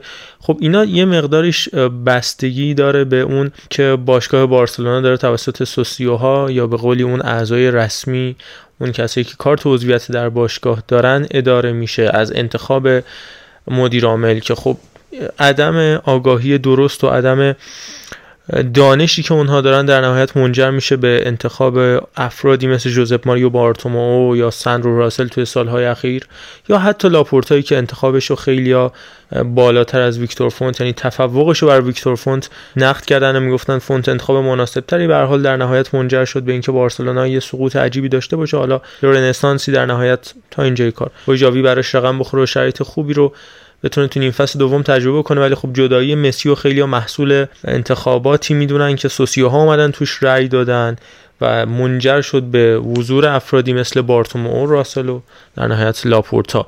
یعنی این نوع تصمیم گیری برای باشگاه بارسلونا خیلی مضموم برخلاف رئال مادرید که هیئت مدیره 12 13 نفره ای داره و یه هیئت امنه بالاتر حدود 50 نفره که اونا براش تصمیم می‌گیرن. و میگن اونا نخبه ترن و می‌تونن بهتر انتخاب کنن. که البته هر کدوم منتقدانی داره و البته طرفدار خاص خودشو اما در مورد این مسئله که اتفاق افتاد خب کسایی که بلیت فصلی داشتن شاید مهمترین مقصرهای این قضیه باشن. چرا که این بلیت هایی که فروخته شد به هوادارهای انتراخت فرانکفورت در اختیار اونا بود. و اونها با قیمت های حتی تقریبا ده نه برابر اون چیزی که بلیت ها رو به دست آورده بودن. یعنی از 50 یورو بلیت داشتیم که 500 یورو فروش رفته و چیزای شبیه به این اومدن بلیت های فصلی خودشون رو برای این مسابقه فروختن به هوادارهای فرانکفورت. مسئله این بودش که فرانکفورتی ها بدون اینکه بلیت داشته باشن از سه روز قبل توی شهر بارسلون و توی ایالت کاتالونیا حضور داشتن. از سه چهار روز قبل همه رسانه های نزدیک به باشگاه بارسلونا این حدس رو می‌زدن که ممکن همچین اتفاقی بیفته و هشدارهاشو داده بودن. توی حسابای توییتری نزدیک به باشگاه بارسلونا هواداره افراطی باشگاه بارسلونا همه می‌گفتن که این تعداد آلمانی تو این شهر عجیب خیلی از هوادار فرانکفورت سه روز بودش داشتن وسط شهر حالت کارتون خواب تور میخوابیدن یا صبح تا شب ولو بودن توی شهر بارسلون مست لایقل در حال چرخ و گشت گذار بودن و از این فرصت هم ها استفاده کردن. اومدن بلیط های خودشون رو دولا پنا به این دوستان فروختن. با این تصور که حالا شاید تو ذهن خودشون به باشگاه هم خیانت نمی‌کنن. یه بازی راحتیه. تیمی که تیم نهم آلمان انتا بازی نبرده. سه تا بازی اخیری یه دونه گل زده. تیم ضعیفی هم میریم می‌زنیم و چهار تا برال قبلا زدیم و الی آخر پشت تیم خالی کردن تا جایی که بازیکن انقدر تحت فشار که دقیقه 4 میاد اونجوری پنالتی میده. جاوی که میاد میگه ما منتظر 80 تا 80 هزار تا از هواداره بلوگرانا بودیم اما در نهایت یه ورزشگاه سفید و سفید پوش دیدیم. و فرانکفورتی هایی که میان اینجوری از تیمشون حمایت می‌کنن چندین هزار کیلومتر رو طی می‌کنن از اسپانیا از آلمان به اسپانیا. و بدون بلیت میان و می‌دونن که بلیت رو به دست میارن. و البته این اتفاق محصول کاری بودش که تو دوره قبلی مدیریت بارتومو از سال 2004 5 به بعد تا 2010 رقم خورد که بویجوسنا یا هم بویجوسنویست هوادارای افراطی بارسلونا منع شدن از حضور در ورزشگاه. به دلیل اینکه تو یکی از بازی ها با اسپانیول ال دربی کاتالونیا یکی از هوادارای اسپانیول به قتل می‌رسه یعنی کشته میشه. البته هنوزم که هنوز معلوم نیست چه کسی اون هوادار اسپانیول رو کشته بود. اما بعد از اون اتفاق با توجه به اینکه لاپورتا همیشه دوست داشته روابطش با باشگاه دیگه خوب باشه حتی باشگاه رقیب. همونطور که می‌دونید الان دوستی خیلی شدیدی با آنیلی و پرز داره و با هم جلسه می‌ذارن از سوپر لیگ و شام مشترک و اینجور مسائل. دوست داشته با تیم اسپانیول هم رابطه خوبی داشته باشه. بعد از اون اتفاق حضور بویشوس نویس رو ممنوع می‌کنه توی ورزشگاه نیوکمپ و اونها تو روز سن جوردی که یکی از روزهای ملی کاتالونیا همیشه ضد لاپورتا و ضد سیاست هایی که اون در نظر گرفته بود تو این سال یا سال تظاهرات برگزار می‌کنه هوادارای افراطی که اولتراهای باشگاه بارسلونا هستن. شبیه به این سیاست رو سه چهار سال پیش دیدیم. آنیلی هم پیاده کرد که حتی سر بازی اتلتیکو مادرید و یوونتوسی که کریستیانو میاد هتریک می‌کنه اون هوادارای افراطی با اینکه منع شده بودن و بلیط های فصلیشون به دلیل همکاری هایی که با کارتل های مواد مخدر تورین داشتن و اون باند کامورا ولی پشت باشگاه خالی نمی‌کنن. آنیلی هم میاد میگه ما نیاز داریم به شما بیایید و اونا در نهایت میان و تشویق می‌کنن. یوونتوس و یوونتوس سه تا به اتلتیکو مادرید می‌زنه میره مرحله بعد. ولی اونها منع شدن. تقریبا 15 16 سال حضورشون در استادیوم به صورت رسمی و اون پرچم معروفی که دارن که عکسی سگ بولداگه و پرچم کاتالونیا اینه که بعد از قهرمانی بارسا سال 2015 تو استادیوم المپیک برلین مسی میاد پرچمشون رو دور تا دور ورزشگاه دور افتخار باش می‌زنه. یه بخش جدایی از هوادار بارسلونا هستن که پشت دروازه زل جنوبی استادیوم نیوکمپ همون دروازه‌ای که توی نیمه دوم دروازه کوین ترپ بود. پشت اونجا حضور پیدا کن که ما دیدیم یه عکسی در اومد که یه دونه هوادار بارسلونا بود که داشت به بقیه نگاه می‌کرد که کلی سفید پوش درش گرفته بودن. من جمله دوست دختر کوین ترپ که اونجا بود و بعد از بازی هم صحنه های جالب و عکس قشنگی در اومد از بوسیدن ایشون توسط کوین ترپ. به هر حال این اتفاق افتاد و شاید یکی از سیاه ترین اتفاقات از تلخ ترین لحظات از تلخ ترین شبهای تاریخ باشگاه بارسلونا بالاتر از گلبارون شدن توسط بایرن و پاریس سن یوونتوس و سالهای اخیر در Champions League در نیوکمپ رقم خورد. اتفاقی که هیچ وقت پاک نخواهد شد لکه ننگ بزرگ دیگه ای تو کارنامه بارتومئو و این تیم مدیریتی بارسلونا اصلا باخت مهم نیست. اگر بارسلونا صد هیچ هم این بازی رو می‌برد و اگر 100 سال دیگه قهرمان همه جام ها هم می‌شد این لکه ننگ پاک شدنی نبود و اینا همه محصول سیاست های پوپولیستی و غلط بارتومو بود که و قبل از اون لاپورتا بود که سعی کرد بارسلونا رو مثلا بین المللی کنه ورزشگاه رو تبدیل کرد به یک جای توریستی که اگه شما بری بیشتر از کاتالانی و بیشتر از هوادار متعصب تیم کسایی می‌بینی که دارن سلفی می‌گیرن و اومدن یه دوری بزنن و چهار تا عکس بگیرن بذارن تو اینستاگرام و شبکه های اجتماعیشون و در نهایت هم برن و اصلا تشویقی نمی‌بینی. اون دقیقه 17 و 14 که یادآور سال 1714 اصلا دیگه اون تشویق و اون بالا بردن پرچم ایالت کاتالونیا وجود نداره و البته اینو هم یادآور بشم که تو همون حادثه ای که سال 1714 رخ میده که همیشه بارسلونایی ها می‌خوان یادبودش رو داشته باشن کاتالونی ها اعتماد کردن به انگلیسی ها برای اینکه برن به حکومت مرکزی بجنگن. انگلیسی ها رفتن با حکومت مرکزی متحد شدن و حمله کردن به کاتالان ها. در نهایت یه قتل عام بزرگی رقم خورد برای ارتش کاتالانیا به هر حال این اتفاقی که افتاد در نهایت محصول تبدیل شدن کمپنوی بزرگ یا لاس کورتس و اینداستریا به اسپاتیفای. و حالا به حال توی فوتبالی که انقدر نزدیک میشه به تجارت که حالا اون بحث حامی مالی روی پیرهن بارسلونا هم لاجرم بارسا باید بهش تن بده در نهایت از افراط و از اونور بوم افتادن به اینجایی می‌رسی که معبد فوتبال بعد از این هم مدت تبدیل میشه به معبد هواداری آینتراخت که اینجوری تیمشون رو دوست دارن و قدر این فرصت رو می‌دونن که بعد از سالیان سال بیان تو استادیوم بزرگ نیوکمپ بازی بکنن و این اتفاق رو برای تیم تیم جوون جاوی رقم بزنن. تیمی که هواداری خودشون نداره ازش توقعی بیش از این نمیره. این بود اون چیزی که توی این مسابقه رقم خورد به خاطر یک مشت یورو. چیزی برای گفتن نیمنم هفته گذشته بحثی راجع به فلسفه هواداری تو فوتبال انجام دادیم یا توضیحاتی یا عرفان داد؟ که راجع به اون مسئله حمید سیاوشی عزیز از شنوندگان نازنینمون برای ما وایس فرستاده. در انتهای بحث بریم در مورد اون مسئله از زبان حمید عزیز بشنویم نظرش و بعد بریم برای خدا. سلام آقای حکیمی. و بر بچه های خوب توتال فوتبال خسته نباشید و خدا قوت میگم بهتون بابت این پادکست خیلی خوب و پرمحتوا. من یه نکته راجع به صحبت های ارفان درباره همین بحث طرفداری بود می‌خواستم بگم. ببین من حالا یکی از طرفدارای پرق و قرص پادکست شما هستم چه توتال فوتبال و چه قبلا پاننکا. ببین که میگن حالا شما جانبدارانه یا در مورد یه تیمی خیلی صحبت می‌کنید بیشتر صحبت می‌کنید این حالا یه مقدار شاید همون علتی که آقای حکیمی گفت شاید ناخداگاه باشه که مثلا خود آقای حکیمی و آقای عرفان اینا طرفدار بارسلونا باشن یه مقدار بحث بیشتر سمت بارسلونا میشه. اما توی صحبت ها من همیشه اصل بیطرفی رو تو حرفای بچه ها دیدم. مثلا صحبت که در مورد رئال میشه صحبت که در مورد بقیه تیما میشه. حالا هر اکثر تیما حالا نماینده دارن. آرسنال چلسی نمی‌دونم میلان. ولی خب یکم حالا وزن طرفداری بارسلونا بیشتره. خب ناخداگاه هم صحبت رو میره سمت بارسلونا. ولی نه همیشه اینجوری نبوده. حالا من خودم من پرسپولیسی هم از اون طرفم بحث استقلال بیشتره. خب دلیلش اینه که خب اکثر بچه ها استقلالی هن دیگه اینجا. ولی حتی دیدم که راجع به پرسپولیس هم خیلی خوب و منطقی صحبت شده. و بچه ها تا جایی که تونستن این اصل رو رعایت کردن. که به عنوان منی که به عنوان پرسپولیسی دارم پادکست رو گوش میدم و فوتبال فارسی هم دارم گوش میدم اینجوری دلخور نشم که حالا مثلا شما فقط راجع به استقلال صحبت کردین. که اگرم بشه خب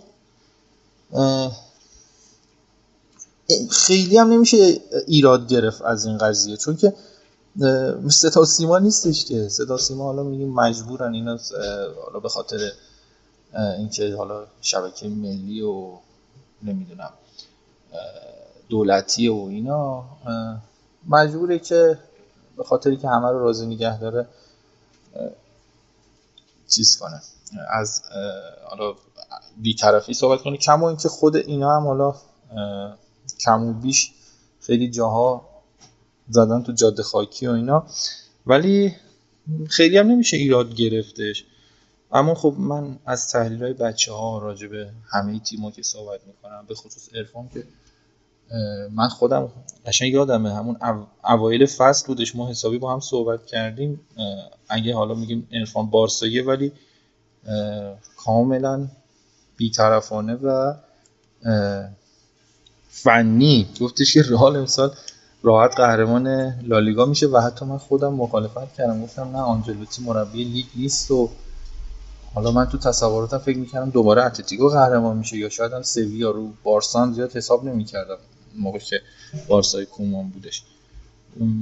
و به خاطر همین اینو من مطمئنم که بچه ها بدون قرض صحبت می‌کنم و اگرم راجع به بارسا بیشتر صحبت میشه اونم ناخداگاه هستش. حالا یه مقدار میشه حق داد به بچه ها همونطور که استقلالی هستم من خودم پرسپولیسی هم و شاید یه موقع هایی احساس کنم بیشتر راجع به استقلال صحبت میشه. ولی خب بازم اینو می‌ذارم به پای اینکه ناخودآگاه این اتفاق میفته بازم ممنون از پادکست خیلی خوبتون. انشالله که همیشه پایدار باشید و همیشه رو به رشد. عزیزان خیلی ممنونم که ما رو شنیدین. این اپیزود طولانی هم شد. بیشتر از دو ساعت با ما همراه بودید. دم همگیتون گرم. at sign Total Footcast رو دنبال بکنید. در همه شبکه های اجتماعی کامنت تو Castbox هم برای ما فراموش نشه. از من خدا نگهدار و برای هفته بعد اگر موضوعی دارید هم به ما پیشنهاد بدید. خدا نگهدار. خب منم خیلی خوشحالم از اینکه بعد از مدت ها که درباره رئال مادرید صحبت نشده بود یه فرصتی پیش اومد فضایی فراهم شد که من بتونم بیام اینجا و چند دقیقه راجع به رئال مادرید صحبت بکنم. باعث افتخار بود برای من حضور بین شما بزرگان و عزیزان. و امیدوارم که کمی و کاستی ها رو بر ببخشید. قطعا اگر افت کیفیتی در این پادکست هست به گردن منه که تازه وارد بودم و خیلی نتونستم اونجور که باید و شاید شاید صحبت بکنم. دمتون گرم. ممنون از اینکه محبت کردین و به ما گوش دادین. از طرف منم خدا نگهدار. خیلی ممنونم از همه بچه که بودن تو این پادکست و اسکایپی که امشب ما رو خیلی اذیت کرد. پنجاه بار حداقل خود من به شخص قطع شدم و دوباره وصل شدیم. آخرین بارم قطع شدیم و وصل نشدیم. از سینای عزیز متشکرم که اومد به جمعمون اضافه شد از اردلان. دم همتون هم گم همه پیام هایی هم که دوستان دادن در مورد اومدن توی پادکست رو ما خوندیم و گوش کردیم و ایشالله سر, سر وقتش و سر برنامه همه عزیزان رو دعوت می‌کنیم. یه پادکستیه که برای همه خود شنونده هاست و دیگه هر گلی بزنید به سر خودتون زدید. دیگه دمتون گرم. شبتون بخیر. ارادتمند خدا نگهدار. باز خوشحالم که برای دوم قسمت در کنارتون هستم تو این بحث فوتبالی. امیدوارم واسه شنونده هم جالب بوده باشه. به امید شبای فوتبالی دیگه و فصل دیگه. مخصوصا وقتی قانون پنج تعویز به انگلیس هم برسه و تو شرایط برابر تو طول فصل با رقبامون دیدار بکنیم. بچه ها مامرزا عرفان که با اون حساسیت عجیب غریبش که خودشم میگه کرونا نیست و سینای عزیز که اضافه شده اردلان عزیز امیدوارم که اپیزود خوبی بوده باشه جای پرحرفی کردیم. امیدوارم منو ببخشین. کامنت بذارین نقد کنید. می‌خونیم کامنتاتون اعمال می‌کنیم که دیگه نمونهشو الان داریم می‌بینید که چجوری اعمال می‌کنین دیگه. خیلی مخلصیم سلامت باشین و خدا نگهدار.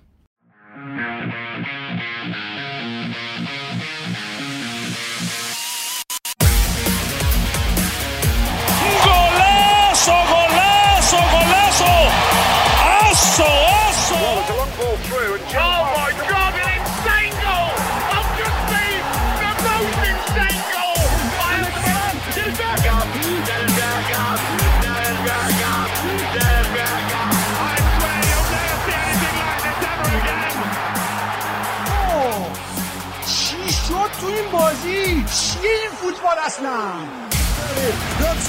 بابا یا بابا یا بابا یا بابا